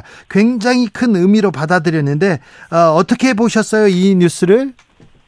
사실 산업안전보건법으로도 이렇게 처벌할 수 있어요. 근데 중처법으로 우리가 어, 이 법을 취지를 살리려면 좀 더 강력한 처벌을 해야 되는데 너무 네. 약한 처벌이라고 저는 보고 있고요. 어, 사실 그 안전 조치가 철저히 해서 사망 사고를 좀 막아야 한다고 저희는 이 법을 만들었거든요. 네. 그 안전을 소홀히 해서 사망 사고가 그 났을 때는 어 반복적인 사고가 되지 않도록 처벌을 강력해 강력하게 해달라고 네. 그래서 취지에 맞고 또 실효성에 그 있게끔 해달라는 것이 이 중적법을 만든 취지이거든요. 예. 근데 지금 이렇게 약하게 하는 거는 좀 그 이 법에 전혀 맞지 않다고 저는 생각하거든요. 물론 그 이- 이게 진짜 중요한 그 판 그 법을 법을 이렇게 제정해서 네. 이렇게 중요하게 이렇게 어 만든 것은 중요 저는 너무 좋은 상, 상황이라고 생각하는데 네. 네네. 좀 더 강하게 좀 처벌했으면 좋겠다. 이런 네. 생각이 있습니다. 알겠습니다. 어머님 건강하시고요. 네. 네, 조금 더 감사합니다. 안전한 세상에서 어, 만들려고 저희들도 노력하겠습니다. 네, 감사합니다. 김용균 재단의 김미숙 이장 이사장님 말씀 들었습니다. 이어서 어, 중대재해 전문가넷 공동 대표인 권영국 변호사 모셨습니다. 변호사님 어서 오십시오. 네, 안녕하세요. 반갑습니다. 변호사님 어떻게 지내시나 했는데 이 중대재해처벌법 관련해서 이렇게 열심히 활동하고 계시네요. 아, 예, 그 같이 그냥 참여하고 있다고 있습니다. 네. 네. 얼마 전에 그 원청 대표 중대재해처벌법으로 처음 한국제강 대표가 법정 구속됐습니다. 굉장히 큰 의미가 있다고 생각했는데요. 어, 의미가 있었죠. 예. 실제 이제 실형이 선고가 됐고 처음으로. 네네. 실형이 서- 선고가 됐고, 게다가 법정 구속이 네. 됐습니다. 네. 제가 그 법정 현장에 같이 참여를 하고 있었는데요. 네. 어, 법정 구속까지 갈 거라고는 예상 못 했습니다. 그래요. 네. 그래서, 어, 일단 이제 재판부가 이 실형을 선고하면서 도주의 우려가 있기 때문에 예. 법정 구속한다라고 네. 얘기를 할 때, 어, 사실 조금 놀랐죠. 네. 중대재해처벌법 그런데 생기긴 했는데 유명무실하다 이런 비판도 많았어요. 네네. 어, 물론 또 사용 사용자 그러니까 사장님 회장님들은 이것 때문에 못 살겠다 이런 얘기도 있었지만 그런데 어, 실형이 나오기 시작했습니다. 유죄가 나오기 시작했어요. 네네. 그, 어, 우선 이제 기존에 보면 계속 벌금형이나 네. 우리가 이제 산안법 체제 하에서는 거의 대부분이 한 99% 이상이 음, 어, 집행유예였죠. 예. 뭐 1년에 2년, 네. 뭐 1년 6월에 3년. 그러니까 실제로 보면 이제 실형이 아니라 재판 받으면 네. 또 자기 업무로 복귀하고 이러니까 예. 어 이게 이제 산안법 체제 하에서의 어떤 책임 문제가 예. 이게 그 실효성이 있는 것이냐. 네. 여기에 대한 이제 어 의문이 많아서 거기에 대해 손방망이 뭐 기틀 같은 처벌이다. 이게 이렇게 되기 때문에 실제 이제 산안법이 그 현장에 있는 안전을 어 향상시키지 못하는 것 아니냐. 이런 이제 계속 지적과 비판이 있어 왔던 거죠. 네. 아, 그런데요. 네, 네. 아, 중대재해처벌법 시행됐는데 이게 좀 이렇게 하나하나 절차를 만들고 가고 있습니다. 판례도 쌓아가고 있는데 네, 네. 근데 통계를 보면 산업 현장에서 사망 사고 줄지 않아요. 아. 많이 줄지 않아요. 왜 그럴까요? 네, 이제 이따가 뭐 그 지금 제가 실형 선고가 나온 부분에 대해서 어 의미 있는 판결이다라고 말은 했지만 네. 그조차도 사실은 우리 이제 법정 하한형 네. 우리가 이제 중대재해처벌법상의 사망 사고 나면 그 자유형의 최저 그 법정 하한형이 1년 이상으로 돼 있어요. 네. 근데 여기 실형을 할, 하면서도 1년 실형을 선고를 한 겁니다. 네. 가장 낮은 형을 선고한 거죠. 어, 그것도 사실 이따가 좀 비판적으로 봐야 될 지점이 있는데, 그 이제 넘어가서 지금 통계상으로 줄지 않고 있다고 하는 것은, 어, 작년 1월 27일 날 이제 이 중첩법이 네. 시행이 됐잖아요. 네. 근데 이 정부가 들어와서 1년 내내 한, 했던 것을 한번 되새김질 해보면, 정부에서는 굉장히 좀 비판적으로 어, 이게 이제 책임, 권한이 있는 사람에게 제대로 책임을 물어서 네. 그 예방을 제대로 할 수 있도록 하겠다는 게 이 법의 취지였어요. 네. 네. 그러니까 처벌의 중심이 아니라 책임을 제대로 짐으로 해서 예방을 제대로 하도록 하, 그런 이제 조직 문화를 만들어 가자. 예. 이게 이제 취지였거든요. 네. 그런데 갑자기 이제 그 윤석열 정부가 들어서기 전부터 이미 이제 이 중첩법이 기업 경영에 굉장한 부담을 준다라는 미명하에 예. 어 작년 1년 동안 이 법이나 시행령을 어떻게 개정해서 이 경영 책임자 우리가 이제 실제 그 경영자들에게 이 법이 제대로 적용되지 않도록 네. 어, 면제대로 갈 거냐에 또는 이제 완화시켜 줄 거냐에 1년 내내 정부가 어, 그런 이제 약속을 하고 목소리를 높였죠. 어, 그러니까 이 법이 이제 제대로 그 실제로 법이 제대로 집행되지 않을 거야. 이런 예. 신호를 계속 줬잖아요. 예. 근데 중대재해처벌법 어, 정부하고 그리고 사용자 측 사장님 회장님 쪽에서는 위헌 판단 이 나올 수도 있다. 법령이 애매모호하다, 불명확하다 이 얘기를 계속 하고 있는데 그래서 헌재로도 가 있죠. 네, 가 있습니다. 네. 근데 저는 그 이제 두성 산업이라고 네. 어, 그 이제 급성 중독 사건이잖아요. 예. 거기 이제 위헌 제청 신청이 들어가 있긴 한데 어 저는 위헌 제청이 되지 않을 거라고 예. 보고 있습니다. 왜냐하면 이미 이제 어 고양 지원하고 이번에 마산 지원에서 중첩법에 대한 두 개의 판결이 나왔잖아요. 네. 어 만약 이게 그 위헌 문제가 상당히 그 높았다고 하면 두 재판부에서 어 이렇게 이제 명확하게 판결을 했겠느냐라는 문제가 있고 그리고 실제로 이제 공소장 내용이나 판결 내용을 보면 어, 경영 책임자의 해석이 모호하지 않습니다. 그래요? 어, 그럼요. 그 다음에 또 하나는 안전보건 확보 의무라고 하는 부분이 그동안 모호해서 이걸 과연 명확성 원칙이 위배된다. 이런 주장을 했는데 지금 시행령의 아홉 가지를 적용하는 과정에서 보니까 어, 매우 명, 명확하게 적용이 되고 있어요. 네. 예, 그렇기 때문에 실제로 이것은 사례나 판결이 쌓여가면 그런 명확성 문제는 해소될 것이라는 것이 이번 이제 기소 내용이나 또는 판결 내용을 보면 어, 지금 짐작할 수 있습니다. 아, 그렇습니다. 네네. 아, 어떤 분들은요, 기업이 조금 더 이렇게 경각심을 가지려면 네. 이더 센 처벌이 있어야 된다. 이런 지적해요. 이렇게 주장하는 사람들도 있어요. 아까 이제 얘기를 드렸잖아요. 네. 그 얘기가 이제 제가 잠깐 끊겼는데 어 그 이 법을 집행하는 게 이제 주로 수사기관이잖아요. 일차적으로. 예. 근데 경찰 검찰이 검, 검찰총장 출신의 대통령이 계속적으로 법을 개정하겠다 시행령도 만들어서 정부 여당에서도 계속 그런 목소리를 내고. 아, 예, 예. 기업에게 부담 주지 않겠다 이런 식의 이제 신호를 계속 주니까 네. 실제로 이제 작년 1년 동안 수사나 기소가 거의 이루어지지 않았죠. 수사가 안 돼요. 그러니까 229건이 작년에 이 이제 중첩법 적용 대상 사건이었거든요. 예. 그 중에 기소된 게 11건에 불과했어요. 200몇 건에서 11건이요? 5%였습니다. 왜요? 이거 문제가 되- 된 것만 이게 추려진 건데 그건 기소해야죠. 네네. 그런데 그러다 보니까 실제로 이제 어 대기업들 기소된 바가 없잖아요. 예. 올해 들어서 겨우 이제 삼표 산업이 기소가 된 바가 있는데 실제로 그러니까 이 법이 제대로 집행되지 않을 것이고 네. 또 곧 법이나 시행령이 개정돼서 실제 이제 경영자들에게 크게 부담이 되지 않을 거야. 예. 이런 신호를 주니까 이 그 옛날로 다시 이제 돌아가 버린 거죠. 초기에 이 작년에 시행된 초기에는 기업에서 꽤 긴장을 했어요. 그래가지고 뭐 외부에서 사람을 뭐 전문가를 영입해야 된다, 뭘 또 안전 기준 높여야 된다, 이것 때문에 살 수가 없다 이런 볼멘 소리가 계속해서 신문에서 나왔는데 요새는 그런 소리도 지금 긴장 자체가 사라졌고요. 예. 그러다 보니까 실제로 이제 안전 이 투자나 네. 또는 안전 부분에 있어서 어 별로 달라진 게 없어진 거예요. 이러다 보니까 실제로 이제 이 법이 어떤 억제 효과를 발휘할 거라고 우리는 이제 생각을 했는데 법이 제대로 집행이 안 되니까 결과적으로 어 통계상으로도 네.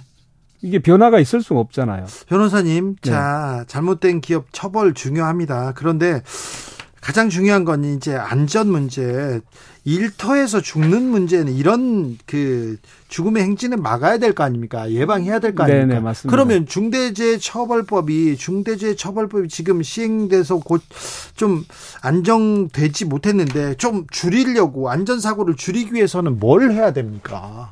일단 이제 그 이번 그 판결에 굉장히 잘 이 중첩법의 취지를 썼던데요. 네.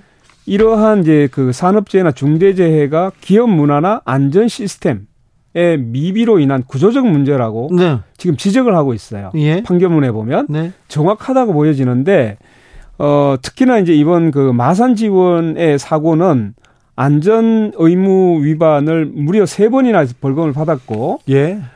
그럼에도 불구하고 처벌 자체가 안 되니까 예. 계속적으로 위반을 하는 거예요. 네. 자, 다시 이제 회개하면 책임이 없이 자꾸만 자율 얘기하는 것은 예전의 방치 상태로 돌리는 거랑 마찬가지입니다. 예. 그러니까 적어도 어 어떤 책임 문제를 분명하게 할 때 예방이라고 하는 데 대해서 분명하게 기업가들이 어 자기의 그 이제 기존의 생각들을 바꿔낼 것이다. 네. 그러니까 이제 조직 문화가 바뀌려면 결과적으로 어 그 잘못된 거 했을 때 또는 의무 위반이 있을 때는 그에 따른 책임이 동반된다라고 하는 신호를 분명히 줘야 되는 것이죠. 그렇죠. 이렇게 가야만 사실 이제 중첩법을 만든 취지가 살아나는 것이고 실제로 이제 우리가 그 중대재해가 어 사실 통계적으로도 줄어들 수 있을 것이다라고 보고 있는데 네. 지금 여전히 뭐 중첩법 시행 이후나 전후를 보면 기업에서 안전보건 관리 체계를 제대로 하고 있느냐 예. 책임을 지지 않는다고 생각하니까 크게 변화를 주지 못하고 있는 거죠. 큰 변화를 이뤄내지 못하는 게 또 윤석열 정부의 노동 정책이나 이런 사법 정책 때문인 것도 같아요. 아, 사장님, 회장님들이 잘못한 거에 대해서는 별로 뭐라고 안 하고 예. 네네. 노동자들 지적하고 또 중대재해처벌법은 또 시행됐어도 이렇게 적용이 안 되고 있습니다. 윤석열 대통령의 노동 정책은 어떻게 보시고 어떻게 조금 더 나은 어, 방향으로 갈 수 있을까요? 어, 단순히 친기업 정도가 아니라 어, 반노동적인 정책을 펴고 있는 거죠. 실제로 어, 윤석열 정부가 기업을 일정 부분 뭐 규제를 완화하는 것과 함께 실제 노동자들의 어, 그 안전 문제라든가 노동자들의 기본적 기본권의 문제 같은 것도 같이 고려를 해서 조화를 조화를 맞춰야 되는데 실제로 지금 노동조합을 거의 어 무슨 이제 범죄시하고 있기 때문에 이건 또 달리 말하면 이 윤석열 정부가 들어와서 노동조합을 때리는 것이 자기의 지지율을 높인다는 생각을 가지고 있는 거예요. 이러다 보니까 노조의 정당적인 활동이나 이런 안전 활동을 오히려 기업에 대한 부담 네. 또는 기, 어, 기업의 운영을 방해하는 것 해서 오히려 이제 노조 활동을 마치 범죄시 하려고 하는 이런 식으로 노동정책을 펴고 있기 때문에 네. 이 중첩법조차도 어, 굉장히 이제 기업에 대한 부담인 것처럼 네. 계속적으로 어, 하고 있다는 측면에서 우리가 이 법을 왜 만들었는지 지금 정부는 완전히 망각한 상태가 아닌가 이런 생각이 알겠습니다. 듭니다. 그런데 노동조합의 불법 행위나 네. 그리고 건설 노조 일부 아주 일부 노조원들은 정말 불법적인 일들을 많이 했더라고요. 그 부분은 어떻게 뿌리 뽑아야 될 거 아닙니까? 어, 아, 물론 이제 저, 뭐, 노동조합이 잘못한, 잘만 하겠습니까? 네. 그 중에 일부는 이제 잘못한 걸 수도 있는데, 노동부에서 이번에 온라인으로 신고를 받았어요. 네. 거기에, 어, 이제 불법행위나 아니면 부당한 일을 당했을 때 신고를 하도록 했는데, 신고해야죠. 지금 신고하면 다 잡아가니까 신고하십시오. 그랬더니요. 300건 중에 네. 사용자의 불법행위가 250건, 네. 그 다음에 뭐, 노동자, 노동조합을 향한 게 50건이었어요. 아 그래요? 그런데 사용자의 250건에 대해서는 아무것도 조사를 하지 않습니다. 그건 좀 잘못됐네요. 아니 그러니까 많이 잘못됐네요. 하려면 형평 있게 하든지 예. 이렇게 해야 되는데 이것은 어 노동조합을 정확하게 타겟으로 해가지고 공격을 하고 있는 거죠. 네. 경제 상황이 나쁘다, 어렵다, 알겠어요. 그런데 왜 사장님 입장만 이렇게 고려하는 건지, 그리고 이 노동 환경, 그 근로 환경이 이게 이- 일그러지거나 잘못된 게 사장님 책임이 더 크잖아요. 어 그렇죠. 네. 모든 권한을 갖고 있는 것은 결과적으로 사용자일 텐데 네. 우리가 기업을 왜 운영하는지 또 경제의 목표가 뭔지 그것은 구성원들의 행복한 삶들이잖아요. 삶을 그 분들은 사장님들은 돈 벌려고 하지 구성원들 그거 생각하는 사람들은 별로 없는 것 아, 같아요. 물론 그렇죠. 예, 예. 그렇기 때문에 그 정부가 예. 그것을 잘 조화롭게 조정을 해야 되는데 그렇죠, 정부가. 어, 사업주하고 같이 지금 행동하고 있습니다. 네, 네. 맞아요. 맞아요. 어, 기업체를 운영하시는 분들은 이윤 추구를 위해서 돈을 많이 벌기 위해서 조금 안전은 소홀히 할 수 있어요. 그러면 그때 정부가 그러면 안 된다 이 얘기는 똑바로 해야죠. 아니 그러니까 책임을 질 수도 해야 네. 그리고 사고가 났을 때 비용이 더들수 있다라고 하는 것을 명확히 알려줘야죠. 명확히 해야만 네. 이제 안전을 우선하는 문화가 정착이 되겠죠. 네. 네. 알겠습니다. 여기까지 들을까요? 네. 중대재해 전문가넷 공동대표 권영국 변호사였습니다. 감사합니다. 네. 고맙습니다. 교통정보센터 다녀오겠습니다. 임초희 씨.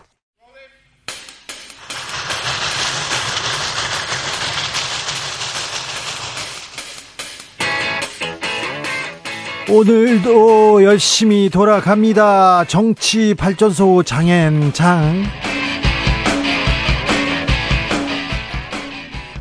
정치평론계 정치평론계 최고수 두 분 모셨습니다. 장성철 공론센터 소장 어서 오세요. 네, 안녕하세요. 장윤선 정치 전문 기자 어서 오세요. 네, 안녕하세요. 요즘 무슨 일로 바쁘, 바쁘십니까?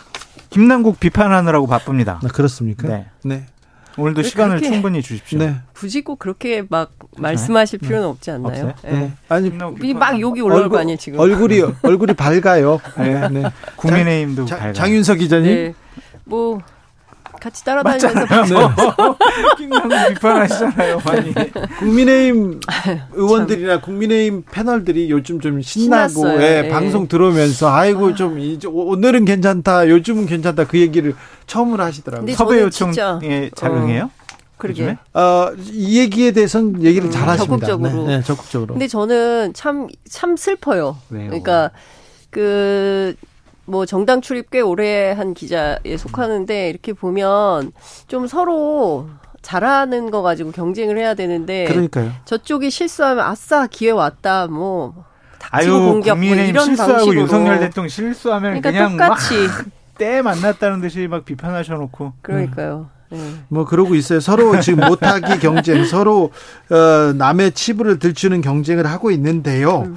그런데요, 이 김남국 코인 논란 굉장히 큰 영향을 미치고 있는 거는 같습니다. 맞아요. 이게 뭐 돈봉투 사태하고는 다 그- 덮어버렸어요. 네네 윤석열 차원이 정부 달라요. 1년 평가 다 덮어버렸어요. 지금 윤석열 그리고 국민의힘 무슨 정책 다 사라지고요, 간호법도 사라지고 다 이 얘기만 합니다. 그렇죠.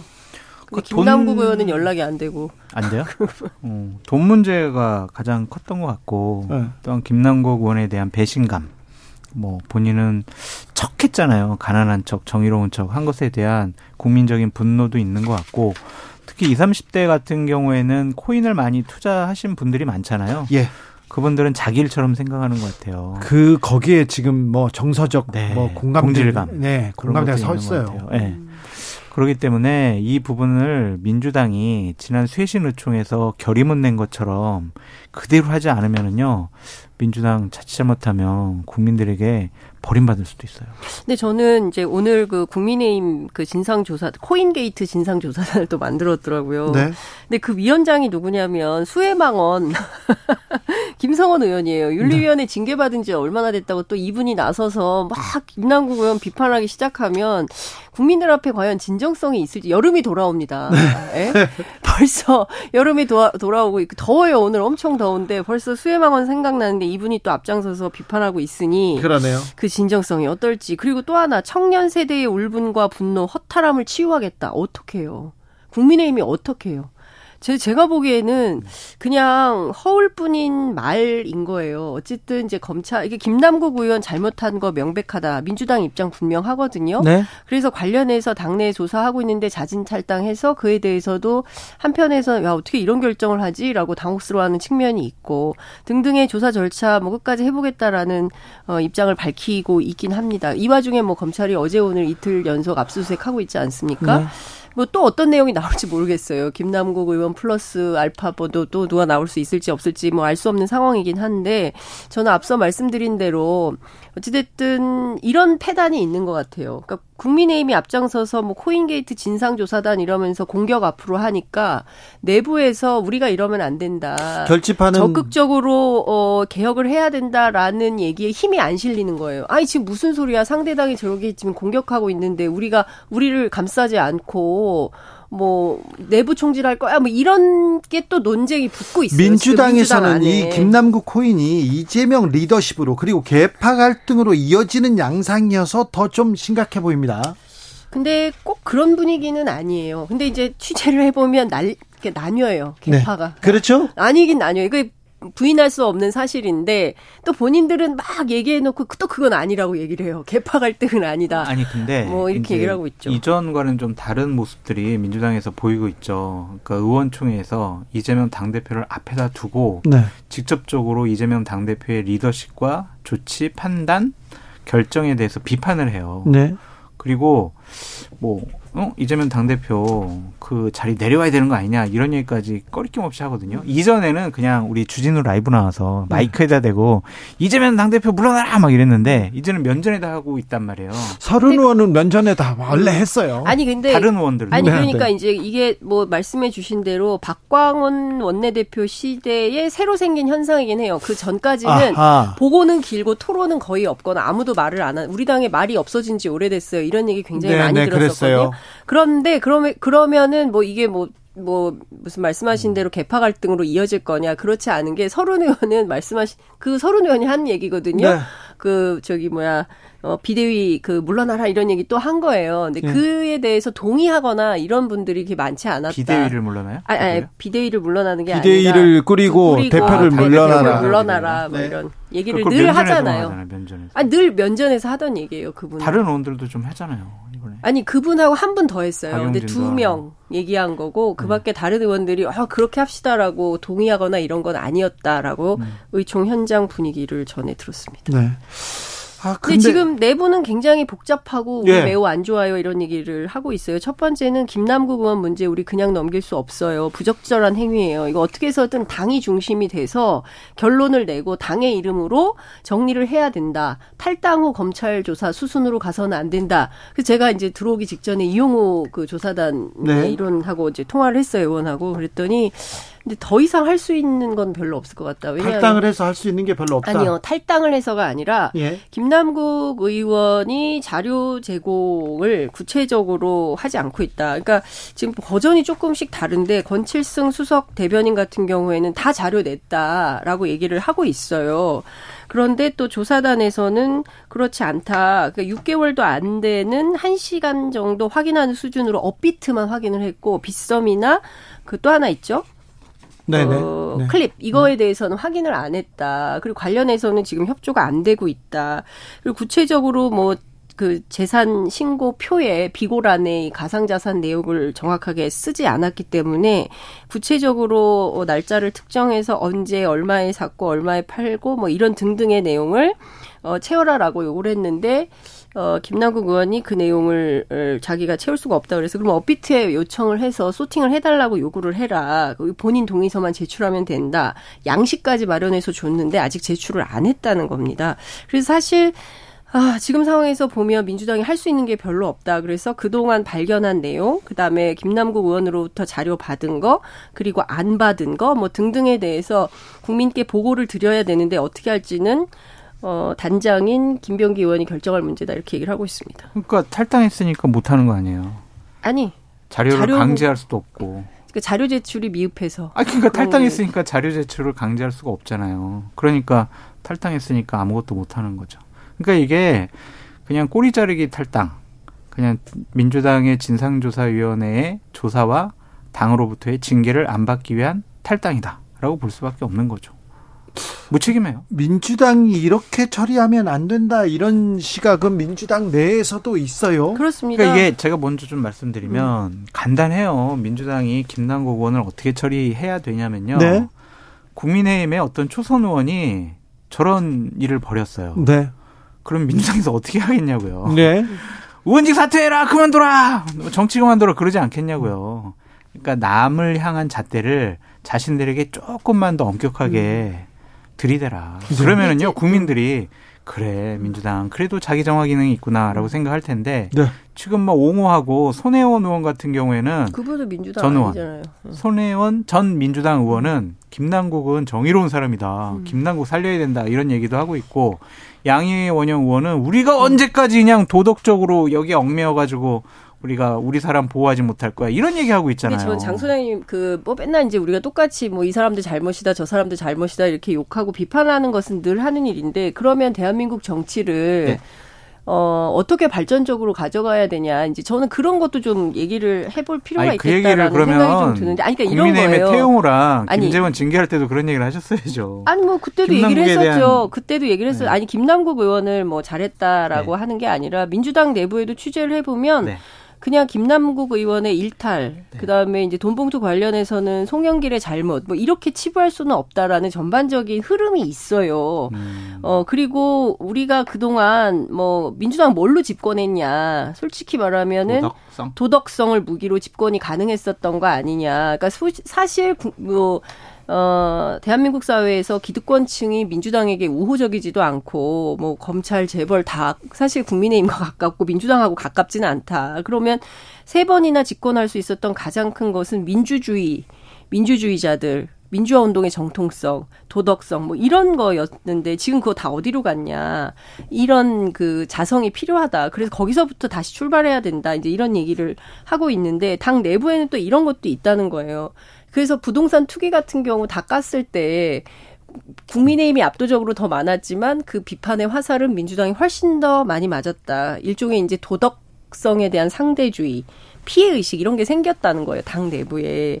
그래서 사실은 어, 뭐 이러저러한 고민들이 있지만 그럼에도 불구하고 지난 의총에서의 핵심적인 결론은 그래도 우리가 확고한 도덕성 이게 최고의 무기다. 그렇게 무장하고 나가지 않으면 국민들로부터 표를 받기 어렵다라는 결론을 냈다고 해요. 그러니까 결론만 내렸잖아요. 행동과 조치를 안 하잖아요. 행동과 조치를 뭘 어떻게 김남국 의원에 대해서 선제적인 조치를 했어야 되는데 음. 겨우 열흘 지나서 그냥 본인이 알아서 지도부가 탈당했잖아요. 잘못했다. 지도부가 제대로 된 조치와 결정을 안 했다. 늦었다라고 볼 수밖에 없고 윤리위원회 민주당도 제소해야 된다라는 것을 이재명 당대표가 뺐다라고 한 언론에서 보도를 했잖아요. 네. 그렇다면 왜 김남국 의원에 대해서 저렇게 좀 보호하고 옹호하고 이재명 당대표가 김남국 의원을 미래 사무부총장까지 시킨 거 보면 되게 가깝고 신임하는 사람이다. 네. 그렇기 때문에 좀 봐주고 보호하려는 것이 아니냐. 업격과 잣대를 들이대지 않는 것 아니냐. 이런 비판을 받을 수가 있을 것 같고요. 저는 기본적으로 김남국 의원의 하는 말들, 해명들이 하나도 지금 맞지가 않는 것 같아요. 그런 사람은 공직자에서도 안 되고요. 일반인도 저렇게 거짓말해서는 안 된다라고 말씀드립니다. 그러니까요. 그런 문제에 대해서는 다 동의를 한다니까요. 민주당 조치를 안 내부에서도 하잖아요, 민주당이. 조치를 그러니까 어쨌든 원래 당이 조사를 해서 징계 뭐 이렇게 가려고 했는데 먼저 사, 선제적으로 탈당을 했잖아요. 그래서 관련해서 조사를 계속하겠다라는 게 민주당 조사단의 입장이었는데 그 할 수 있는 게 없다잖아요. 그렇죠. 자료가 와야 더 할 수 있는데 지금 그런 것은 없고 그- 검찰이 수사 중이니까 손을 떠난 그럼 측면도 장 있고 기자님. 그래서 지금 상황을 종합 정리해서 국민께 보고 드리겠다. 이게 뉴스죠. 근데 자료를 못 봤는데 뭘 가지고 정리해 아니 지금까지 한 지금까지 김남국 의원이 제공한 자료 업비트 등등에 관련된 내용을 정리해서 지갑 거래 내용만 있다라는 거예요. 거지 수입이 얼마인지 거래를 얼마나 했는지 지갑 그 사실 그 거래소 거래를 얼마나 장 했는지 소장님도 뭐 코인을 하셔서 아시는지는 잘 모르겠 저는 코인을 안 해서. 잘 모르겠어요. 실패한 사람. 그래서 그 내역이 되게 많다는 거예요. 엑셀 파일로 다 printout이 안 될 정도의 만 페이지가 넘는 정도의 수준이기 때문에 그건 불가능한 거고 그래서 그 컴퓨터 어, 상에서 확인을 했는데 확인된 내용들, 확인한 것들 이거는 보고하겠다는 게 민주당의 입장이라는 겁니다. 그러니까 제가 자꾸 민주당의 조치가 이렇게 좀 미진하다, 좀 우물쭈물 주저주저 하는 것 같다라고 말씀을 드리는 이유가 뭐냐면 탈당했으니까 우리가 뭘 어떻게 해요라고 얘기를 하잖아요. 민주당의 당헌 당규에 의하면은요. 징, 음, 아니 탈당했으니까 우리가 할 수 없어요라고 얘기하지 않고 윤리 심판원의 규정에 따라서 할 수 있다 이렇게 되어 있어요. 안 하잖아요 지금 말만 하잖아요. 그러니까 안 하잖아요. 그리고 당원- 있어요. 말만. 네. 네. 네. 말만. 행동과. 조치를 적극적으로 음. 취해야 된다라고 말씀을 드리고 예. 민주당의 당원 단계에 의하면 여러 가지 범죄 혐의자, 징계 혐의자가 탈당을 했을 경우에는 네. 탈당을 안 시키고 예. 어 제명을 해버리는 그러한 규정이 있어요. 예. 그러면은 제명 정도 해야 될큰 아니, 사건 그- 아닌가요? 그러니까 그 저는 장 소장님 그 말씀에 동의해요. 네. 너무 느리다. 네. 네. 왜 선제적으로 조치하지 않느냐. 먼저 제명하든지 의원직 사퇴를 요구하고 안 하면 뭐 제명하든지 이런 절차를 가졌어야 됐다. 세게 갔어야 됐다. 라는 것에 저도 동의를 해요. 그런데 민주당 내부를 취재해 보면 여러 가지 감론을박들이 있는 거예요. 말씀해 주신 대로 지도부 안에 온종주의도 있는 것도 사실이에요. 예컨대 어느 의원 제가 오늘 취재했는데 벌컥 화를 내면서 기자들이 너무한 거 아니냐. 어? 김남국 입장에서도 좀 생각을 해줘야지. 어떻게 그렇게까지 사람을 몰아붙일 수 있냐. 이렇게 얘기하시는 분들도 있어요. 근데 네. 기자들이 계속 취재하니까 어 너무 숨 막힌다는 거죠. 지금 그럴 때냐, 자기들이 더 적극적으로 나서야지라고 주장할 수 있는데 당 내부의 사정은 또 그런 면도 있더라라는 것을 그럼 언론 잘못이고 드립니다. 이걸 지적하는 당- 쪽의 잘못이에요. 네. 그건 아니죠. 네, 그 당연히. 의원님께서는 지금 민심을 전혀 모르고 그 이름 누군지 얘기하세요. 네. 장 기자님 이름 누군지 자, 얘기하세요. 오늘 한동훈 법무장관이 국회에 왔어요. 그러면서 김남국 의원이 몰래 코인하다 금융당국에 걸린 게 왜 제 작품이라고 하는지 참 궁금하다. 이렇게 얘기합니다. 김남국 의원께서 그 전에 이거 금융정보, 수사정보 언론에 흘린 것은 윤석열 라인의 한동훈 검찰 작품이다. 이렇게 얘기하면서 윤석열 설정, 실정을 덮으려는 아주 얄팍한 술수라고 얘기했었죠. 덮인 건 실정이 아니라 돈봉투 사건, 송영길 전 대표 이게 덮였다라고 볼 수밖에 없고 김남국 의원이 이 부분에서도 국민의 대표인 국회의원 공직자 할 자격이 없다라는 것이 드러나요. 많은 질타를 받고 있잖아요. 거짓말한 것으로 드러났잖아요. 국회의원으로서는 하지 말아야 될 예를 들면 한동훈 인사청문회 때 15차례나 코인 거래했다라는 거잖아요. 회의 시간에 국민을 위해서 정치를 하지 않고 그럼 잘못한 거잖아요. 그럼 자기 반성부터 해야지 남 탓하는 거 이거 잘못된 것이고 검찰에서 흘렸다라는 증거가 있나요? 저도 검찰에서 흘렸을 것 같아요. 그냥 그렇게 생각할 수가 있어요. 네. 하지만 이 파장을 불러일으킨 잘못한 당사자가 이런 식으로 얘기를 하고 상황을 비껴나가려고 하는 것은 참 자격 없는 사람이다라고 비판하지 않을 수 없습니다. 그러니까 저는 그 사실 민주당 입장에서는 얄밉 얄밉죠. 누가? 한동훈 장관이 이렇게 말하는 게 네. 기다렸다가 네. 딱그 길목을 지키고 있다가 네. 뭐 내가 그랬다고 하는 무슨 뭐 근거 있어요? 뭐 이렇게 얘기를 하니까 민주당 입장에서는 얼마나 얄밉겠어요. 그렇지만 저는 민주당이 빌미를 주지 말았어야죠. 예. 그러니까 제가 어 작년부터 민주당 관련해서 들은 얘기 중에 몇 명인지 모른다. 몇 명이 검찰 수사선상에 최소한 20명 플러스 알파다라는 얘기를 제가 들었었거든요. 근데 앞으로 어떻게 될지 민주당 내부도 술렁술렁합니다. 그러니까 그러면 지금 그 민주당 내부에 이런 거예요. 그러니까 선탈당 후 복귀 이런 얘기를 쭉 로- 무슨 로직처럼 얘기를 하고 있는데 김남국 의원 사건 이후에 또 다른 사건이 터져도 그렇게 할 거냐 이건 아니지 않냐라는 기류가 있는 거고 더 이상 이런 방식으로 방치해서는 안 된다라는 기류가 형성돼 있다라는 음, 말씀을 좀 드리고 그런데 그렇지만 한편에서는 검찰의 캐비넷 열고 계속 무슨 어떤 정치적 국면마다 하나씩 꺼내가지고 민주당 공격하는 방식으로 오면 그때마다 잘못했어요 죄송해요 뭐 이렇게 엎드릴 거냐 그건 아니지 않냐라는 얘기가 또 나오기도 합니다. 네.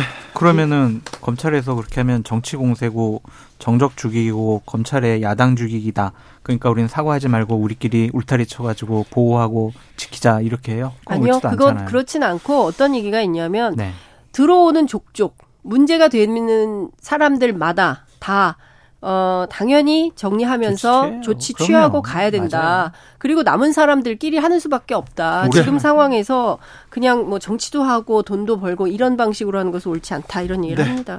김남국 의원 회의 중에 코인 거래한 거 상임위 시간에서 시간에 그 코인 거래한 거에 대해서는 두말 할 여지 없이 반성하고 깊이 성찰하고 있다 이렇게. 근데 그것도 비판을 해야 되는데 처음에 그런 보도가 나오니까 기억이 안 나요라고 했다가 예. 아니에요 저 회의장에서 안 하고요 화장실하고 휴게실에서 했어요라고 했다가 네. TV 화면에 네. 그 휴대폰 만지는 거랑 시간까지 다 정확히 나오니까 그제서야 아유, 사과한 장성철 거예요. 소장 참 아픈 부분 딱딱 잘 찍네. 아픈 거기다 부분은. 그 얘기도 해야죠. 뭐요? 몇천 원 거래했다라고 금액 얘기하는 게 말이 됩니까?까지 얘기해야지 장 선생님 세트인데. 네, 세트예요. 아, 저 참 딱딱 이렇게 충실하게. 얘기하네. 아니 그러니까 처음에 해명을 진실되게 했으면 저희가 이렇게까지 비판 안 하는데 네. 계속 거짓말하고 감추고 한 부분은 비판할 빌미를 줬다. 공직자로서는 정말 해서는 안될 네. 일이에요. 주진우 앵커님 정말 공직자 거짓말하면 안 됩니다. 그러면 네. 거짓말하면 안 됩니다. 네. 자, 국민의힘 최고위원 음, 징계 이후에 네. 김재원 최고위원은 또 최고위원직을 내려놓지 않겠다는 입장을 밝혔습니다. 요건 또 무슨 일이에요? 생각이 왔다리 갔다리 하는 것 같아요. 그래요? 처음에는 화딱지가 나가지고 네. 에이 나는 정광 목사랑 같이 음, 당을 하나 탈당해서. 만들어 가지고 내가 무소속으로 어딘가를 출마한다. 진짜요? 아니면은 그 당의 비례대표로 내가 네. 일 1번 받아 가지고 내가 물구나무 서서라도 들어간다. 국회에 들어간다라고 생각했다가 네. 아이 그것도 좀 아, 쉬운 그래서 사과했잖아요. 같아요. 저게 조원진 two 전략이에요. 네. 네. 쉬운 게 아닌 것 같아. 아이 그냥 일단은 나 최고위원 1년 후에 복귀하니까 네. 일단은 당을 위해서 내가 좀 더 노력하는 모습 보여주면 자숙하는 모습 보였잖아요. 감형해주지 않을까. 네. 음. 그런 생각이 있어가지고 그래서 납작 엎드렸잖아요. 확 내렸습니다. 그런데. 꼬랑지를. 그런데 지금은 또 다른 거 아닌가요? 왜요? 지금은 다시 또 지지자들 모아가지고 또 shouting하기 시작했잖아요. 그러니까요. 그러니까 또. 마음이 바뀐 네, 거죠. 또 마음이. 그러니까 계속 마음이 왔다리 갔다리 정치권 안에 두 가지 버전이 돌아다녀요. 네. 첫 번째, 어, 일단 안 될 것 같다. 총선은 쉬자. 어. 이번 총선은 한번 왜냐- 쉬어야 어, 된다? 한번 쉬자. 한 번 쉬고 그리고 대구시장으로 가자. 예. 네. 어차피 홍준표 시장이 다음에 대선 출마하기 때문에 네. 대구시장 도전할 가능성이 높다. 네. 홍 시장이 미워해도 나는 길이 열린다. 네. 대구시장으로 가자. 뭐 이런 입장을 하- 음, 피력하고 있다는 거에서 장외 정치 중심으로 하면서 지지층을 결집시켜서 대구시장 도전설 이게 하나 있고요. 앞서 말씀하신 대로 조원진 two 전략. 네. 그래서 어찌됐든 그 총선 네. 출마해서 배지가 중요하기 때문에 어떻게든 배지를 다는 게 목적이라면 이렇게 할 수, 그러고도 남을 사람이다. 이제 이런 얘기를 합니다. 왜냐면 오로지 출마가 인생이기 때문에 그는 그럴 수 있다. 이렇게 얘기를 하는데 또 김재원 최고하고 가까운 사람들은 또 정치권 인사 이런 얘기해요. 탈당해가지고 무소속으로 어디 출마한다? 그렇게 어리석은 사람 아니다. 그렇게 머리 나쁜 사람 아니다. 또 이런 얘기를 하는 분도 있어요. 이미 충분히 어리석은 사람이라고 증명이 된 거 아니에요? 아니 친한 사람. 김재원 저- 최고랑 친한 분. 정무수석을 하신 분이에요. 네. 그리고 박근혜 그- 전 대통령 집안일을 뭐 다 보시던 그런 분이신데 그때의 김재원과 그 이후의 김재원은 다른 사람이에요. 다른 사람이라고요? 네, 영민하고 스마트한 제 김재원. 저렇게 얘기해가지고 소송 당하는 것 같아요. 왜요? 아니 뭐좀 괜찮아요. 괜찮아요? 한두 번도 아니고. 네. 자, 윤 대통령은 개각서를 일축했습니다. 이번에는 개각한다 얘기 나오다 쏙 들어갔습니다. 개각은 안 하네요. 개각을 싫어하나 봐요, 특별히. 그게 이제 두 가지 이유라고 보여지는데 저는 적임자를 못 찾은 아, 탓이 크다라고 좀 쉽지 않죠. 이제. 네. 사람을 찾기가. 그리고 지금 국민의힘의 뭐 중진 의원과 여러 의원들에게 좀 내년 총선 불출마하고 예. 입각해라. 할래? 라고 했더니 다 아니요 저 출마할게요 이제 이랬다라는 소문이 예. 여의도 바닥에 지금 파닥에 아, 퍼지고 그래요? 있어요. 네.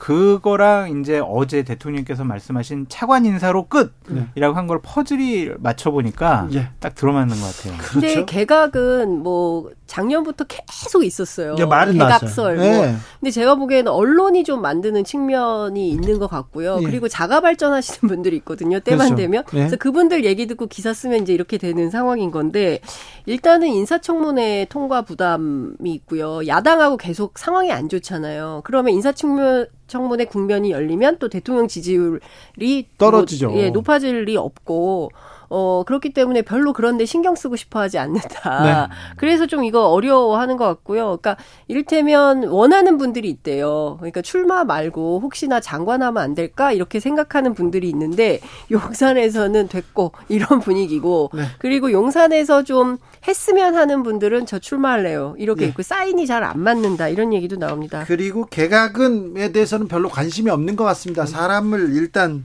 풀 자체가 되게 작은 것 같아요. 네. 예. 그런데요, 김건희 여사를 빨래 건조대?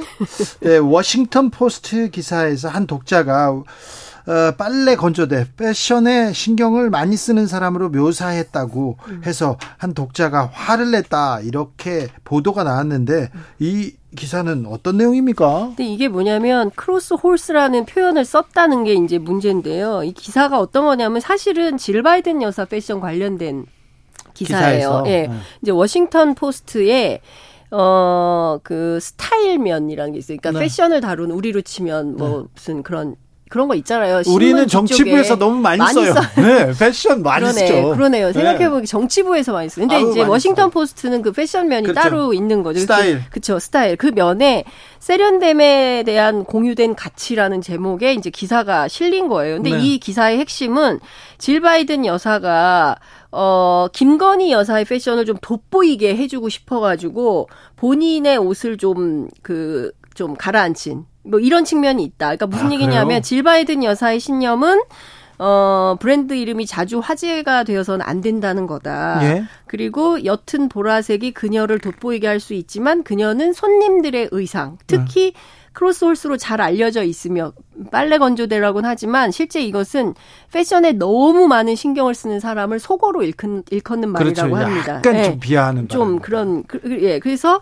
알려져 있고 폭넓은 시폰 드레스하고 작은 하얀 장갑 네. 이 장갑을 착용한 김건희 여사가 패션 감각을 드러내도록 하는데 더 행복감을 느낀다 뭐 이렇게 돼 있는데요 사실 한국에서 이 기사가 굉장히 많이 나오긴 했는데 제가 워싱턴 포스트 들어가서 직접 살펴보니까 그냥 되게 짧은 독자 투고예요 그러니까 네. 뭐냐면 무슨 어떤 기사에 대해서 논평하는 거 있잖아요. 예, 우리도 독자의 있잖아요. 나, 독자의 도- 난. 독자의 난 이런 거 있잖아요. 거기에 그냥 한 사람은 김건희 여사에 대해서 한 사람은 질 바이든에 대해서 이제 얘기를 한 건데 핵심은 뭐냐면 그 김건희 여사 관련해서는 뭐 이렇게 남의 나라 손님이 왔는데 국빈 방문했는데 그 부인의 뭐 옷차림에 대해서 뭘 얘기를 하냐 니네 워싱턴 포스트야 뭐 이런 걸 강조를 하고 있고 부정적 언급은 무례한 거야 이렇게 지적을 하고 있고요.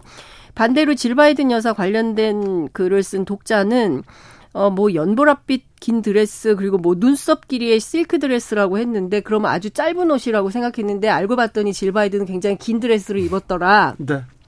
표현은 중요한 건데, 니네들 똑바로 해, 니네는 워싱턴 포스트야, 뭐, 이런 등등의 이게 별로 중요한 기사가 아니에요. 근데 네. 문제는, 이거를 한국 특파원들이 먼저 쓰고, 모든, 모든 언론이. 언론이 이걸 다 받았었어요. 오전 중에 다 썼어요. 네. 진보 보수 가리지 않고. 그래서 제가 이거를 취재를 해봤어요. 기자들한테 도대체 이 기사를 왜 쓰는 거니? 이게 무슨 의미가 있다고 이런 기사를 쓰냐? 했더니 조회수가 많이 납니다. 네. 네, 조회수가 많이 김건희 나. 여사 패션 관련해서 기사를 쓰면 네 많이 납니다. 네, 그래서 그렇다는 거죠 지금. 어떻게 우리? 언론 상황이 이런 거예요. 조회수가 네. 이런 기사에서 나오니까 다 쓰는 거예요. 어떤 몇 년 전에요. 작년 재작년에도 그랬는데 어떤 언론사에서 오보를 썼어요. 오보를 썼는데 조회수 많이 나왔다고 상을 받더라고요. 돈 많이 벌어줬다는 거예요. 이게 아니 어떻게 언론에서 진실이 중요하지 돈 버는 게 중요한데 근데 이거 좀 그런 참- 경우도 있지만은 오보인데 같이 따라 썼다가 네. 출입처에서 같이 징계 받을 때도 있어요. 그렇죠. 그럴 수도 있습니다. 네. 어, 어떻게 보셨어요? 아니 김건희 여사에 대한 너무 과도한 관심과 집중도가 이런 기사를 나오게 만들었다라고 보여지고 네. 그러니까 워싱턴 포스트 기사도 아니고 독자 투고란에 한 독자가 한 얘기를 갖고 우리가 주진우 라이브 같은 권위 있는 방송에서 다뤄야 될. 만한 것이냐라는 음, 네. 생각이 듭니다. 자, 그런데 왜 민생 경쟁은 안 할까요? 국민의힘도 그렇고 민주당도 그렇고 안 보이네요. 민생 경쟁을 할 네. 거라고 네. 꿈도 꾸지 마세요. 꿈도 꾸지 말아야 돼요. 내년 총선 때까지. 아니 지금 올해 경제가 나빠요. 경제가 나쁜데 전 세계도 나쁜데 전 세계에서 그래도 중국도 괜찮아지고 다른 나라는 좀 나아져요. 나아지고 있는데 우리는 더 나빠지고 있는데 뭔가를 내야 될 거 아닙니까? 그러니까 저는 그 중국 문제를 풀어야 돼요. 그래. 지정학적 위기 대통령 리스크라고 하는 문제 이거 간단한 문제 아니고요. 그 수출 다변화 해야죠. 그 최상목 수석 말대로 중국한테 의존하지 않고 새로운 시장을 개척을 해야죠. 근데 이렇게 보면 미국에선 조금 수출이나 뭐 좀 오르긴 했습니다만 그밖에 뭐 남아시아라든가 중국은 뭐 말할 것도 없고 굉장히 어려운 상황이 됐어요. 우리는 무역으로 먹고 사는 나라거든요. 근데 그게 굉장히 무역 수지가 지금 7개월째 적자인 이런 상황이 되면 뭔가 대통령실에서 돌파구를 마련을 해야 됩니다. 대통령이 그 대안을 내야 되는데 오늘 국무회의 발언 을 보면 전부 문재인 정부 욕만 바가지로 해놨어요. 오늘도 그랬다고요? 오늘도 또 비슷한 얘기를 그렇죠. 했어요. 탈원전 뭐 때문에 탈- 전기 뭐, 전기 뭐, 네, 요금 그런 얘기했죠. 얘기하고 뭐 정치 복지 뭐 이런 얘기하고 이념에 치우친 잘못된 노습 이런 등등의 얘기를 하는 걸 보면서 저는 뭘 할 것인지 앞으로 우리가 어떤 비전을 보여줄 것인지에 대한 잘하겠다 이런 내용이 없어서 너무 아쉬웠습니다. 중국 관광객이 음, 다른 나라는 다 가기 시작했어요. 그런데 우리나라는 오지 않습니다. 열릴 거라고 얘기했는데 오지 않습니다. 그리고 중국과의 무역 수지가 개선되지 않으면 우리 수출, 우리 무역 수지 적자 아, 해소하기 어려운데 그 부분에 대해서 조금 더 신경 써야 될 것 같아요. 그러니까 G7 뭐 회담이 끝나고 난 다음에 네. 대통령께서 중국과 러시아와 관련된 여러 가지 외교적인 현안과 또 뭐 경제적으로 어려운 부분들을 잘 외교력과 정치력을 바탕으로 해결해 주실 것으로 한미일 믿습니다. 또 만나서 손잡고 또 다른 안보 얘기하고 국방 얘기할 것 같은데요. 그렇죠. 아니, 중국 문제 풀어야 되는 거는 아마 대통령실도 알 거예요. 근데 이게 지금 자 보십시오. 이제 그 저 히로시마 가가지고 한미일 정상회담 하면서 사실상 MD 체제를 하는 수준으로의 한미일 군사 협력을 선언한다고 하, 예. 그렇게 네. 되면 중국이 어떻게 가만히 있겠어요. 이 MD는 오바마 때부터 한국 정부에 요구해 왔던 거지만 뭐 다 거부했어요. 노무현 정부, 뭐 김대중 정부 안 된다. 그리고 이명박 정부, 박근혜 정부도 실제로 지소미아로 퉁친 이런 측면이 있어요. 그런데 윤석열 정부만 유독 나서서 적극적으로 참여를 하겠다. 그러면 중국 문제를 도대체 어떻게 풀겠다는 건지. 미국의 MD 방어 체제에 그 결합하지 않으면은 안 될 크나큰 군사적인 위협이 있기 때문에 대통령께서 저렇게 위험한 결단을 하신 것이 아닌가라는 네. 생각도 해봅니다. 위협을 느끼고 계시죠, 장성철 소장님? 근데 그게 바로 느껴요. 그게 뭐냐면 소위 북한 붕괴론이라는 거거든요. 그게 언제 남, 나왔는지 아시잖아요. 조지 부시 때 에, 네오콘들이 하던 얘기예요. 지금 그런 방식으로 가는 게 맞습니까? 그게 아니라 북한의 어쨌든 핵무기가 고도화되고 또 7차 핵실험하고 또한 그럴수록 더욱더 평화적 해법을 얘기하는 게 우리 정부의 노력 인데 일단은 우리 군 동맹 관계를- 당국도 원한대요. 평화적 해법. 그래서 적의 위협을 낮추는 노력을 왜 안 하냐. 군인들이 제일 원해요. 네, 군인들이 사실. 제일 원해요. 군인들이 그런데 제일 그게 원해요. 지금 안 나오니까 답답해하고 너무- 있는 거예요. 아니 군인들이 원한다. 아니 왜냐하면 지금 상황이 정세가 그러니까 미국과의 동맹 과거를 더 확고히 네. 하고 그다음에 북한과의 뭐 평화적인 회담도 할 거다. 감사합니다. 저는 내일 오후 5시 5분에 돌아오겠습니다. 지금까지 주진우였습니다. 인사하세요. 감사합니다.